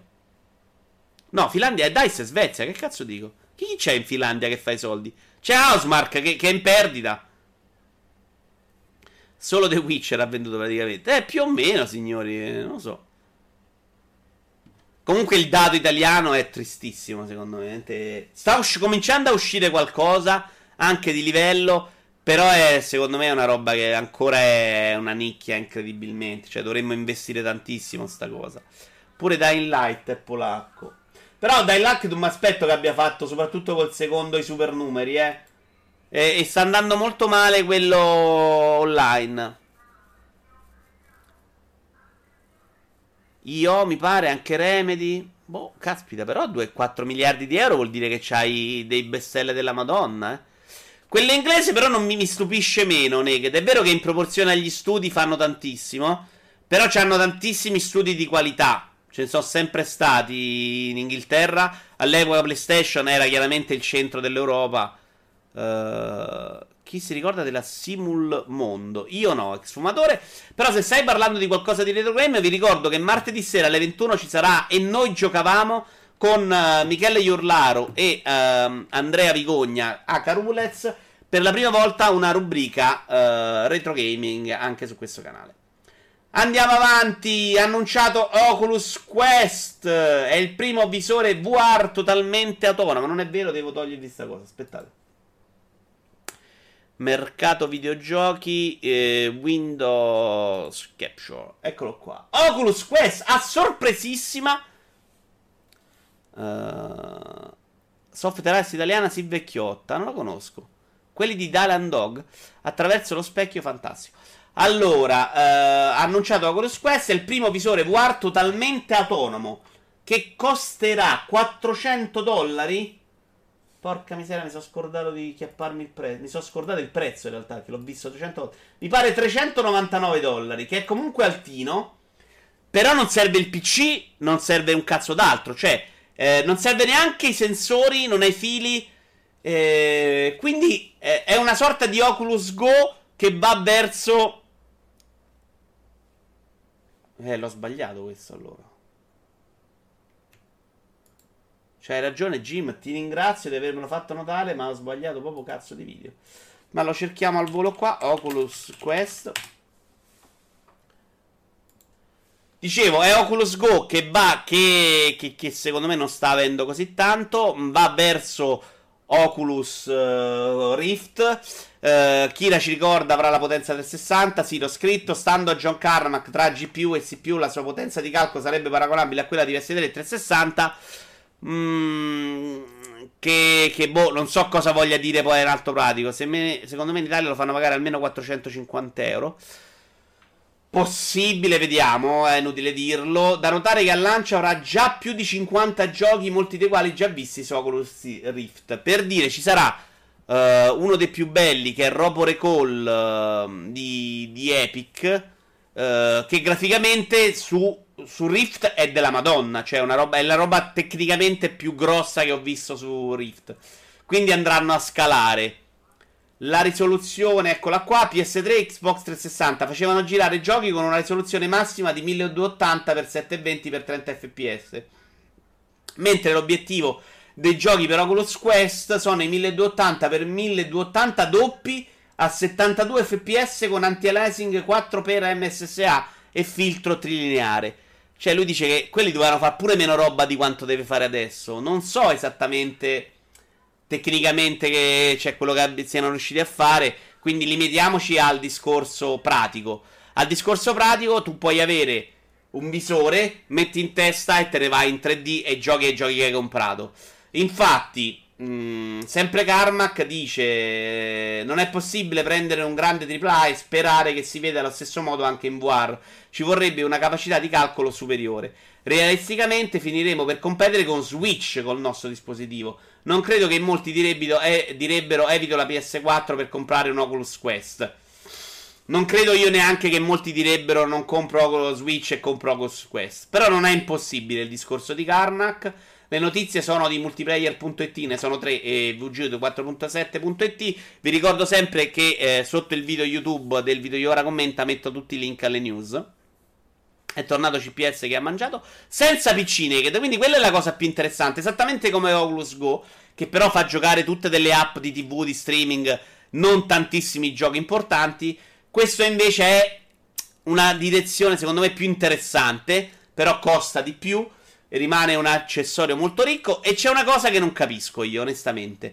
Perché voi avete tutti quelli che non hanno VR criticano molto il filo, che è una roba che dà un po' fastidio. Perché è corto, secondo me, soprattutto. Non perché ti ci intrecci poi così tanto. Però onestamente, ma senza filo, lasciato libero di andare in giro, ma ti vai a ammazzare ogni 5 secondi, eh?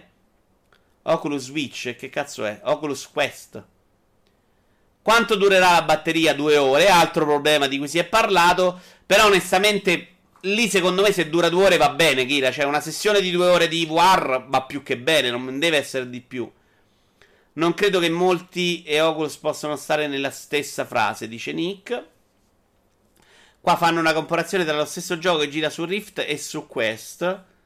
Uh, attenzione, vediamo che link mi dà.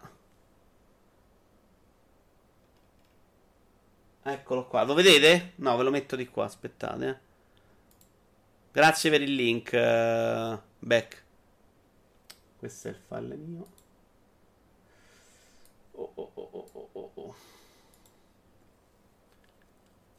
Eh, voi vedete poco però così. Su Rift dice 700.000 poligoni, su Quest 75.000. Eh, sembrano due giochi diversi, onestamente. Sembra più una porcata alla PSVR. Però è comunque, secondo me, un modo per far avvicinare qualcuno senza il super PC. Cioè, mi sembra comunque interessante. Io non credo che sta roba possa cambiare il mercato in qualche modo, soprattutto in questo momento. Credo che stiano sperimentando il fatto di non dover usare i sensori. Vedete questo che sta in una stanza gigante, senza niente intorno, con uno che lo controlla. Perché nel momento in cui mi togli il filo, è facilissimo andare a sbattere. Cioè, ci sta il momento nella war in cui ti medesimi troppo e dai un pugno alla finestra, eh? E non è che puoi chiedere a tutti di stare dentro una stanza. Quindi, secondo me, devono trovare anche un sistema per risolvere quel problema. Eh, se davvero funziona bene il tracking senza sensori, quella è una bella soluzione che potremmo ritrovarci su Rift in futuro, su Rift migliorati, cioè non avere più il bisogno di sensori. Eh, qui, cioè, tu devi attaccare i sensori a porte HDMI, cioè devi avere un PC che c'ha pure, non HDMI, scusate, USB 2.0, che c'ha pure 2000 porte USB, altrimenti non combini niente, perché questi sensori, se non hanno la USB precisa, rompono pure i palle. Boh, non sono convinto che sul breve periodo possa cambiare il mercato. Interessante. È interessante che continuino a lavorare su questa tecnologia, che ci stiano credendo e che non sia stata abbandonata, al contrario. Sono convinto, come ho detto più volte, che sia il futuro dell'intrattenimento, ma come parallelo ai videogiochi, non come una roba che andrà a sostituire i videogiochi tradizionali, questo è impossibile, ma perché quando ho provato tra l'altro Rock Band io non ho detto eh, questa roba sostituirà i videogiochi o quando sparavo con la pistola di Time Crisis non pensavo che avrebbe sostituito i videogiochi, pensavo che era una roba più divertente e più coinvolgente. La War quando funziona è una roba fuori di testa meravigliosa. Siamo in una fase ancora embrionale. Magari dovrebbero implementare una funzione che ti dice a schermo se stai uscendo dall'area di gioco. Pada, c'è già adesso, c'è una rete. Tu puoi costruirti una rete nella VR che ti indica quando stai raggiungendo la zona. Ma quando sei nel videogioco, tendi a, a, a, ad ignorarla, no? Io sto lì, vedo la rete, dico ok, ci vado lo stesso e qualche volta ho dato dei pugni al monitor, alla finestra. Secondo me quella libertà è troppo. Cioè, mm, da gestire all'interno. Deve essere una roba proprio che, che, ti mette un muro, forse. Più che quella rete là. Non lo so. La cosa divertente è che la seduta e tenevo un piede attaccato alla gamba del tavolino proprio per evitare accidenti simili. Dico, cara, ma sarai tu una porcata? Io sono soddisfattissimo della mia PlayStation 1. No, Jim, scusami. Ehm, porcata nel senso che la risoluzione su PlayStation 4 normale era veramente terribile. Porcata è troppo. E che la mancanza dei controlli, secondo me, non ti fa avere l'impressione di, avere, di essere in un nuovo universo. Quindi tanti che l'hanno comprata stanno già pensando che la VR sia poca cosa. Quando usi l'Oculus Touch, touch secondo. Madonna. Oculus Touch, secondo me, hai una sensazione molto più forte di... No, col cazzo che sta roba ce la dimentichiamo. Sta roba ci andiamo a fare la spesa in futuro. Al massimo compilation fail su YouTube. Loco lo sto, eh, lo so, ragazzi. Sono lo sbagliatore, ma devo sbagliare. Non è che posso indovinarle, lo capite anche da voi, no? Devi prendere quei girelli che ti permettono di correre stando fermi. Ma sai che Naked, secondo me, è quella la direzione in futuro, esatto. Tipo i Tapirulan fermi, ci sta, ci sta. Secondo me andremo più in quella direzione. Uh, abbiamo finito con la cosa. Fortnite. Ah, oh, abbiamo il ballo di Fortnite anche oggi. Ah, no, pensavo che mi stessi perculando. Fortnite, un buffo balletto mette in mossa la fisica del seno, scatta la polemica ed Epic si scusa tempestivamente. Bisogna. Ah no, aspettate, ve lo devo far vedere il balletto. Madonna, oggi quanti cambi anche su display, porca miseria. Allora, prepariamo prima il video, così poi ve lo metto. Però devo anche leggere, è un problema io, porca miseria. Allora, vi leggo prima il pezzo. Bisogna tenere anche conto dei milioni di bambini che sono a contatto col gioco, per cui questo non è il genere di cose di cui Fortnite ha bisogno, visto e considerato il suo impatto mediatico. Ora, io ho ve- cercato di vedere questo balletto e non capisco... Uh... ecco, questo è il punto in cui dico il mondo sta sbagliando tutto adesso. Però se riesco a farlo, ok. Questo è il balletto, signori. Scusate, ma... Cioè, perché a lei si muovono i seni? Io purtroppo devo scappare e andare a mangiare un saluto a tutti. Se è quella la direzione ci meritiamo l'estinzione. Ma perché? Perché? Milioni di futuri uomini che non sapranno che le tette rimbalzano. Grazie, Epic. Polemica inutile, però non, non è una solo la polemica. Cioè, eh, Epic ha detto sì, mi scuso per sta roba. Vi rendete conto? Credo che sia la cosa meno offensiva di un gioco dove la gente si uccide. Anche se è un po' caricaturale l'uccisione in Fortnite, avendo questo stile, eh, secondo me è meno di impatto. L'ho detto spesso che secondo me lo stile grafico può avere una. Vuoi che ballo questo? Fatta anche le dette oggi. Vabbè, non, sta cosa è incomprensibile. Quello che trovo allucinante, e qui andiamo sul policy correct che è insopportabile e che Epic pensa di doversi scusare perché i bambini, oh, i bambini le tette le guardano. Cioè, a 12 anni di tette i bambini si uccidono! Porca miseria. Uh, ha detto che era un glitch, Tony. Sì, c'era un glitch, non sbaglio una cosa, però boh. Bah. Vito, le tue rimbalzano benissimo. Da oggi nastro adesivo per imballo per le donne, così non ballano le tette. No, ma sta cosa che dobbiamo proteggere i bambini dal sesso trovo abbastanza allucinante, sinceramente. Ma porno a 8 anni, cazzo. Magari si masturba di più la gente, sta meno a scrivere messaggi del cazzo su Twitter. Uh, da oggi, ok. Srotola rotolo di banconote, si balla squaltrina. Mai fatto ridere qua. Ok. Perché mi ha chiamato oh, Sgualdrina, ma non è. Ecco, avete detto che il mondo meritava l'estinzione? No, non per i girelli, ma per questo sì, signori. Questa è una sfida. No, no, ve la devo mettere dall'inizio, però. Aspetta che forse no, eh, era giusto il punto. È una sfilata della moda, eh, di, di moda con dei vestiti stile Pokémon. Ok. Naked ti ci vedo alla grande vestito così. Alcuni non riesco a riconoscerli onestamente, ma a un certo punto c'è l'entrata proprio dei Pokémon. Ok, qui mi sa che siamo già dai parti Pokémon per qualche motivo.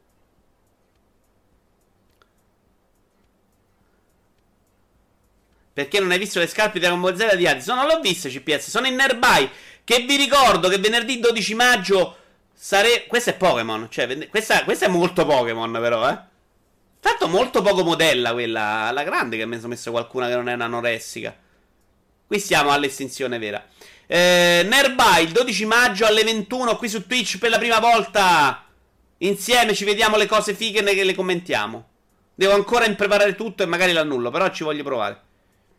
Vabbè, ma gli abiti delle sfilate di moda non le indossa la gente, poi. Il girello lo saremo davvero tutti. Questo è anche un po' vero. Anche qui ballano le tette, vero? Ma soprattutto c'hanno il rossetto argento. A me offende più quel rossetto argento. No, ma guardate che roba, ragazzi. Ma vi state rendendo conto?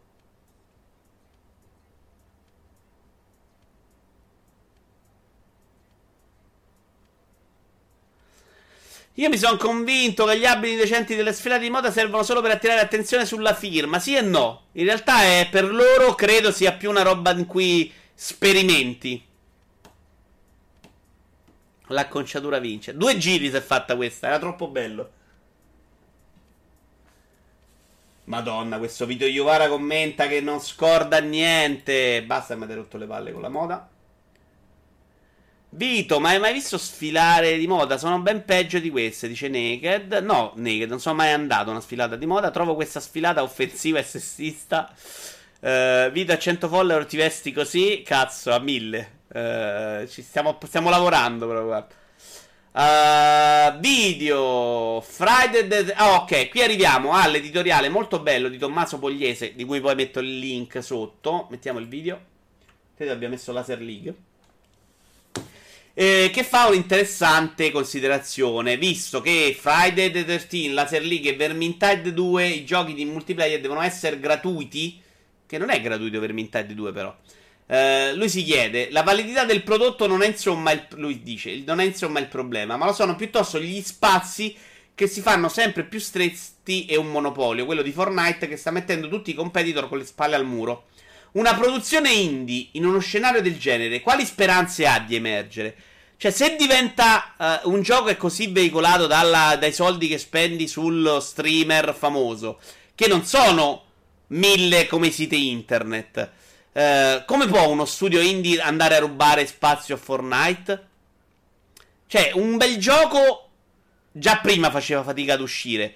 Un bel gioco come la League Indie, ma come va a rubare spazio nell'online, che è un mercato super competitivo, dove veramente adesso si sta un po' saturando, no? Perché il numero di giocatori non cresce in modo vertiginoso, cresce, eh, e qui do ragione a Jim, il dato è sempre fallato, cresce, ma cresce in altre piattaforme, non cresce il, gio- il numero di giocatori, o quantomeno non cresce in modo eccessivo il numero di giocatori che giocano a Vermintide 2. Uh, eh, ma basta andare a a casa e c'è gente messa peggio. Vabbè, ma là lo fai per cosplay, lo fai per divertimento. Uh, quindi sono abbastanza d'accordo che secondo me risulterà un problema. Di grosso indie che ci sia riuscito, ricordo abbastanza solo Rocket League, onestamente, in un altro momento del mercato. Per trovare spazio nel mercato indie non puoi non fare eh, platform 2D con grafica retro nostalgia. Ma non è il mercato uh, dell'indie, è il mercato dell'online, del gioco di servizi, del gioco che comunque dura nel tempo per 8 anni. Quello che una volta faceva solo Blizzard e che adesso si vogliono buttare tutti dentro. Ci si vogliono buttare tutti dentro. Uh, a livello promozionale, oggi come oggi, costa una fracconata. Cioè, Dead Cell ha fatto diverso. Loro hanno detto hanno avuto questa politica diversa di pagare i streamer piccoli. Ma boh, la vedo, la vedo difficile che, cioè, una volta che ti hanno sgamato, non funzioni con tutti. Vermintide te lo avevi giocato poi, non ricordo. Scusa se parla di videogame. Uh, Vermintide era arrivato. No, l'ho provato forse il giorno che è venuto Teocrazia qua insieme a te, tra l'altro, il Maria, che ti sei scordato. Abbiamo fatto una prova alla beta del 2. Il problema è che ci sono una marea di giochi, un mercato super saturo di giochi, una soglia di attenzione del giocatore che è molto bassa. Ciao ragazzi, buon pranzo anche a te Real. Eh, stiamo arrivando, sì, più o meno all'ora di pranzo. Però guardate, mancano due news, eh, non di più. E una è proprio, l'ultima è proprio breve breve. No, non l'avevamo provato insieme. Oddio, sicuramente c'era Bomba, c'era Tony e forse non c'eri tu, dai. Però ha giocato più teocrazia quel giorno di me, onestamente. Eh, mi, sem- è sembrato molto Left 4 Dead, che è una roba che sì, mi è piaciuta la prima volta, ma non mi ci ributterei a pesce all'infinito, ecco. E quindi eh, abbiamo deciso di non giocarlo. Trovo che sia un problema questo mercato in cui tutti vogliono stare in piedi per un sacco di tempo, nel frattempo vogliono continuare anche a fare mille giochi che devono vendere per forza 5 milioni di copie. Mi sembra economicamente ehm, non sostenibile. Questo orario è vergognoso perché ieri alle 15 c'era il derby e quindi non l'abbiamo potuto fare alle 14.30 come è sempre stato e come continuerà ad essere da settimana prossima. Derby che in realtà non si è giocato, è stato sospeso per pioggia e che quindi verrà recuperato in un altro momento. Oh, questa è una grande notizia, signori. Online imploderà, dice Naked. Sai che è la mia grossa paura, ma io lo dico del mercato dei videogiochi da un sacco di tempo. Secondo me stanno aumentando troppe le robe eh, e, e, il numero di giocatori di que- per queste robe qui non sta crescendo a- allo stesso modo. È nella fase di negazione. Switch costa troppo. Nintendo sospende la vendita su Amazon Francia.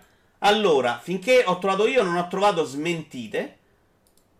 Praticamente, notizia di Spazio Games, a quanto pare la decisione sarebbe stata assunta direttamente da Nintendo.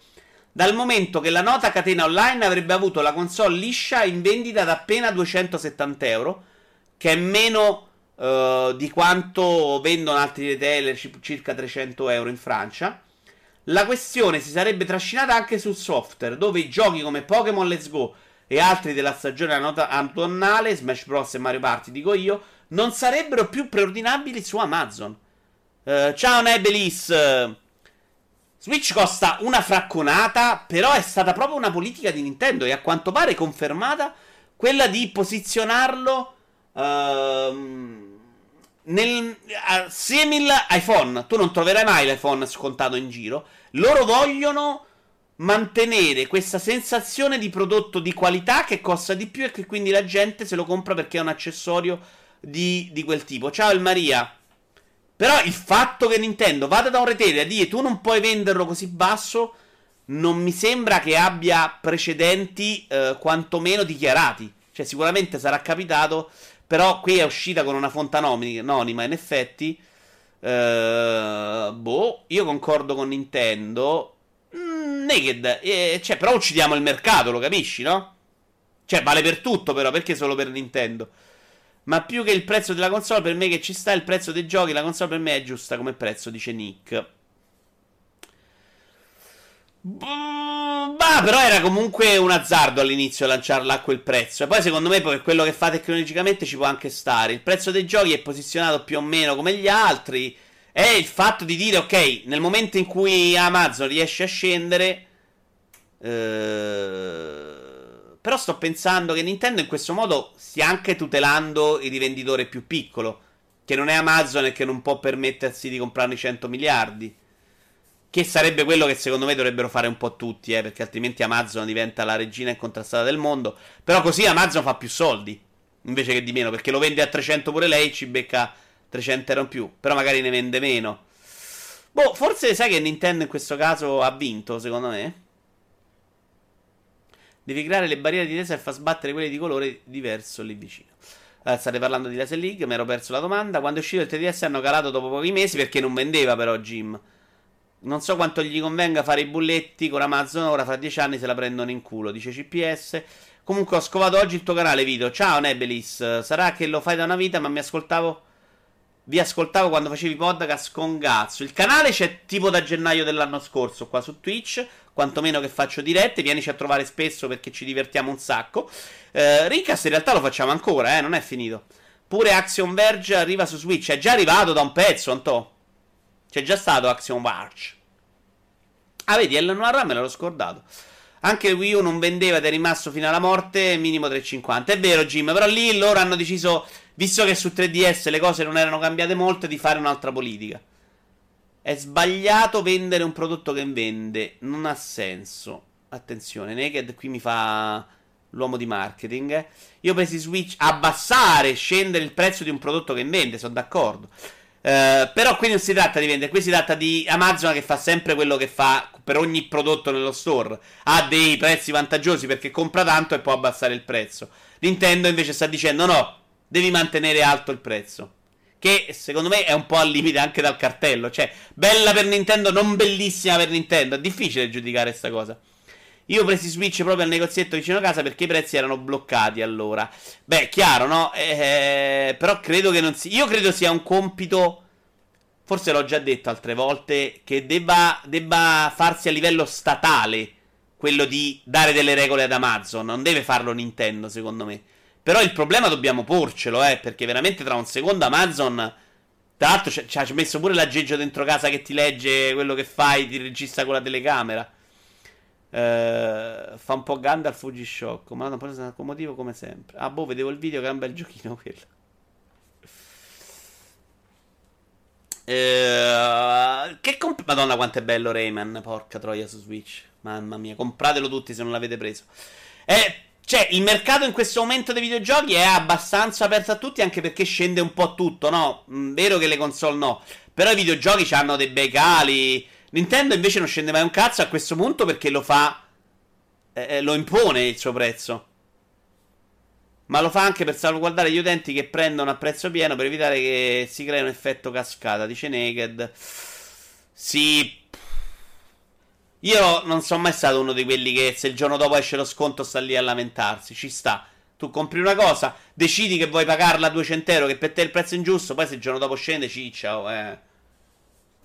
Comunque notizia interessante. Vediamo se Nintendo settimana prossima rilascia qualche dichiarazione, perché secondo me un po' di shitstorm, shitstorm se la becca in faccia, eh. Però che sia una politica che comunque invoglia all'acquisto, il fatto che, di comprare un gioco Nintendo che non scende di prezzo, a me invoglia molto all'acquisto del day one. Quindi da parte di Nintendo non è sbagliato in ogni modo, perché sai che alle brutte puoi rivenderlo, ha comunque un valore. Per esempio gli Amiibo questo discorso è andato in vacca. Guarda Apple, dice Naked. Però io, consumatore, non sono particolarmente felice se impedisce di abbassare i prezzi, dice Dracar. Eh, mi ricordo Mario Rabbids che su Amazon dopo pochi giorni dal day one scese di una quindicina di, di euro. Qualcosina scende, a parte i terze parti scendono, non scende la roba Nintendo proprio. Eh. Mario Rabbids ricordiamo che è Ubisoft, quindi quella roba scende a prescindere. La roba Nintendo no, e a questo punto immagino che sia Nintendo che impone un minimo di prezzo, ci può stare. Arriviamo al gioco dell'anno, signori. Uh, questo cos'era? Shovel Knight. Questa è mia madre. Scusate un attimo.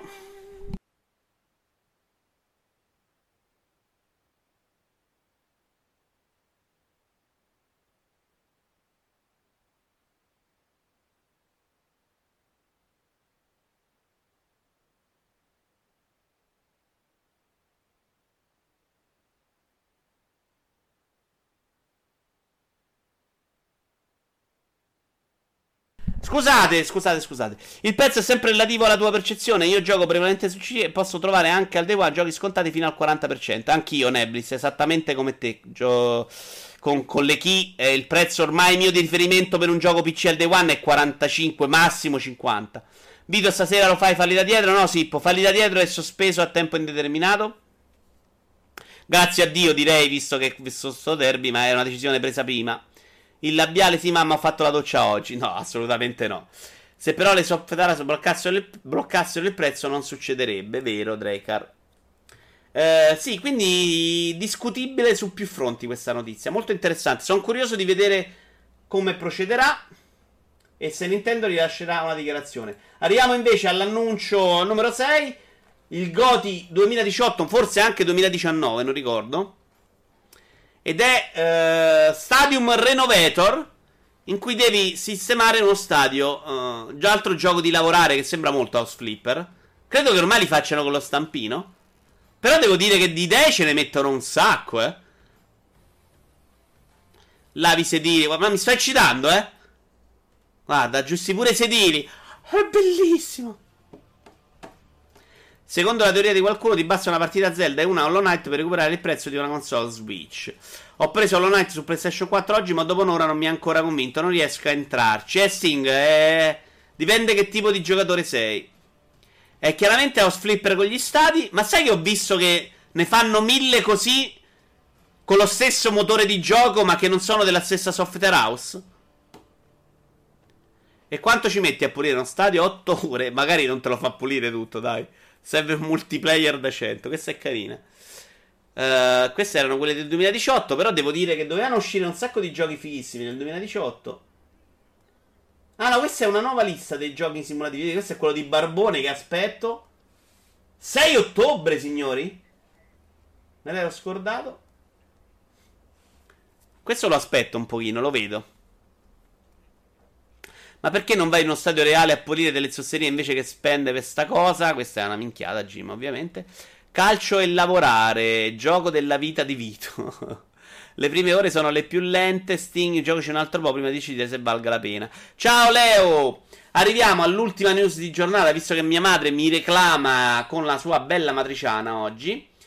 Eh, ma è una notizia molto lenta ed è Uh, ovvero, sapete che vi lascio questo video sotto mentre ne parliamo? Bella grafica il gioco da barbone, ma più o meno sembra sempre quel motore là, Kira. Però sono curioso, sono curioso. Questa roba in quantomeno intriga. Poi mediamente sono giochini realizzati male, però guardate, c'è anche la polizia dei piccioni, bellissimo.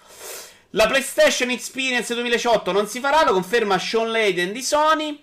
La line-up esclusiva del 2019, sapete che eh, la PlayStation Experience era questo evento uh, di Sony creato proprio solo per il suo pubblico, insomma, che si andava un po' alla, a, ad accavallare con la Paris Games Week. La lineup esclusiva del 2019 per ora vanta solo Days Gone e Dims, quindi non valeva la pena di organizzare un intero show dedicato. Spazio Games riporta un altro estratto, parte del nostro impegno è che d'ora in avanti amplificheremo e accenderemo la comunicazione e troveremo altri modi per far uscire il nostro messaggio e dare una visione di quali siano le nostre attività, speranze e sogni, se vogliamo, per PlayStation e per i Worldwide Studios. Uh, c'è la news 22, ma la facciamo veloce, dai, non la voglio annullare. Uh, notizia un po' in controtendenza, devo dire, perché Nintendo Direct hanno dimostrato che questo comunicare comunque costantemente al pubblico funziona e forse Sony vuole andare in quella direzione, più che fare l'evento grande, che comunque la gente è delusa perché non ci vede il nuovo supergioco. Ciao Watchmen. Uh, non ci vede... No, c'eri già Watchmen, tu che ciao, il cazzo, allora. Ehi, mi sono abbonato, dov'è il mio jingle? Perché non è arrivato il tuo jingle?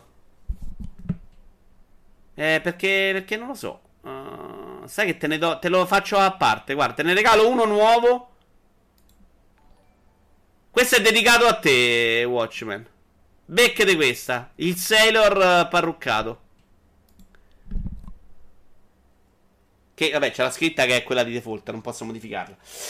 Un po' in contentenza, un po' strano onestamente, non me l'aspettavo, però secondo me non è una scelta brutta perché dicevo, comunque quando esci dalla conferenza eh, c'è questa sensazione di delusione spesso, quindi ti tiri fuori più parolacce che altro. Se invece cominci a fare dei piccoli eventini, eh, secondo me hai più possibilità di accontentare il pubblico, magari su roba in uscita breve. Lo sta facendo già Microsoft anche con dei. Con de, non mi ricordo come si chiamano, ma sono una specie di direct in cui approfondiscono le uscite recenti. O qui fingono di non conoscere Crackdown 3. Microsoft però ha detto che quest'anno invece, al contrario di Sony, riorganizzerà l'evento Microsoft, mi pare a Città del Messico tra qualche mese. Uh, non so se non mi pare che volete tutti andare a pranzo, non state dicendo più nulla. Uh, sono un po' deluso perché a me questi eventi piacciono molto. Però capisco che si voglia andare, si voglia spendere meno. Eh, c'è tutto veramente una sorta di spesa di anche parlare con i publisher, con i sviluppatori per decidere cosa mettere sul palco, che è complicato. L'ultima news: uh, Xbox Game Pass è semplicemente un dato. Adozione particolarmente forte in Europa. In Europa l'adozione di Game Pass è stata particolarmente forte. La gente ha risposto molto positivamente al valore dell'offerta. Ha commentato Greenberg. Dipende davvero dal mercato. Alcuni mercati pensano voglio possedere questi giochi come parte della mia collezione, mentre altri vogliono l'accesso ad un'enorme libreria. Quello che dice lui è che eh, la um, propensione a fare un abbonamento pass dipende dal paese di provenienza. Secondo me dipende da quanto ti interessa la console. Se della console non sei particolarmente interessato, e in Europa Xbox non se la incula nessuno, ci sta che dici ok, mi faccio qualche abbonamento al pass, mi provo i giochi due mesi e vaffanculo mollo. Uh, secondo me è più difficile che in Europa vendi quel pass ai giocatori PlayStation. Ecco, di questo sono abbastanza convinto.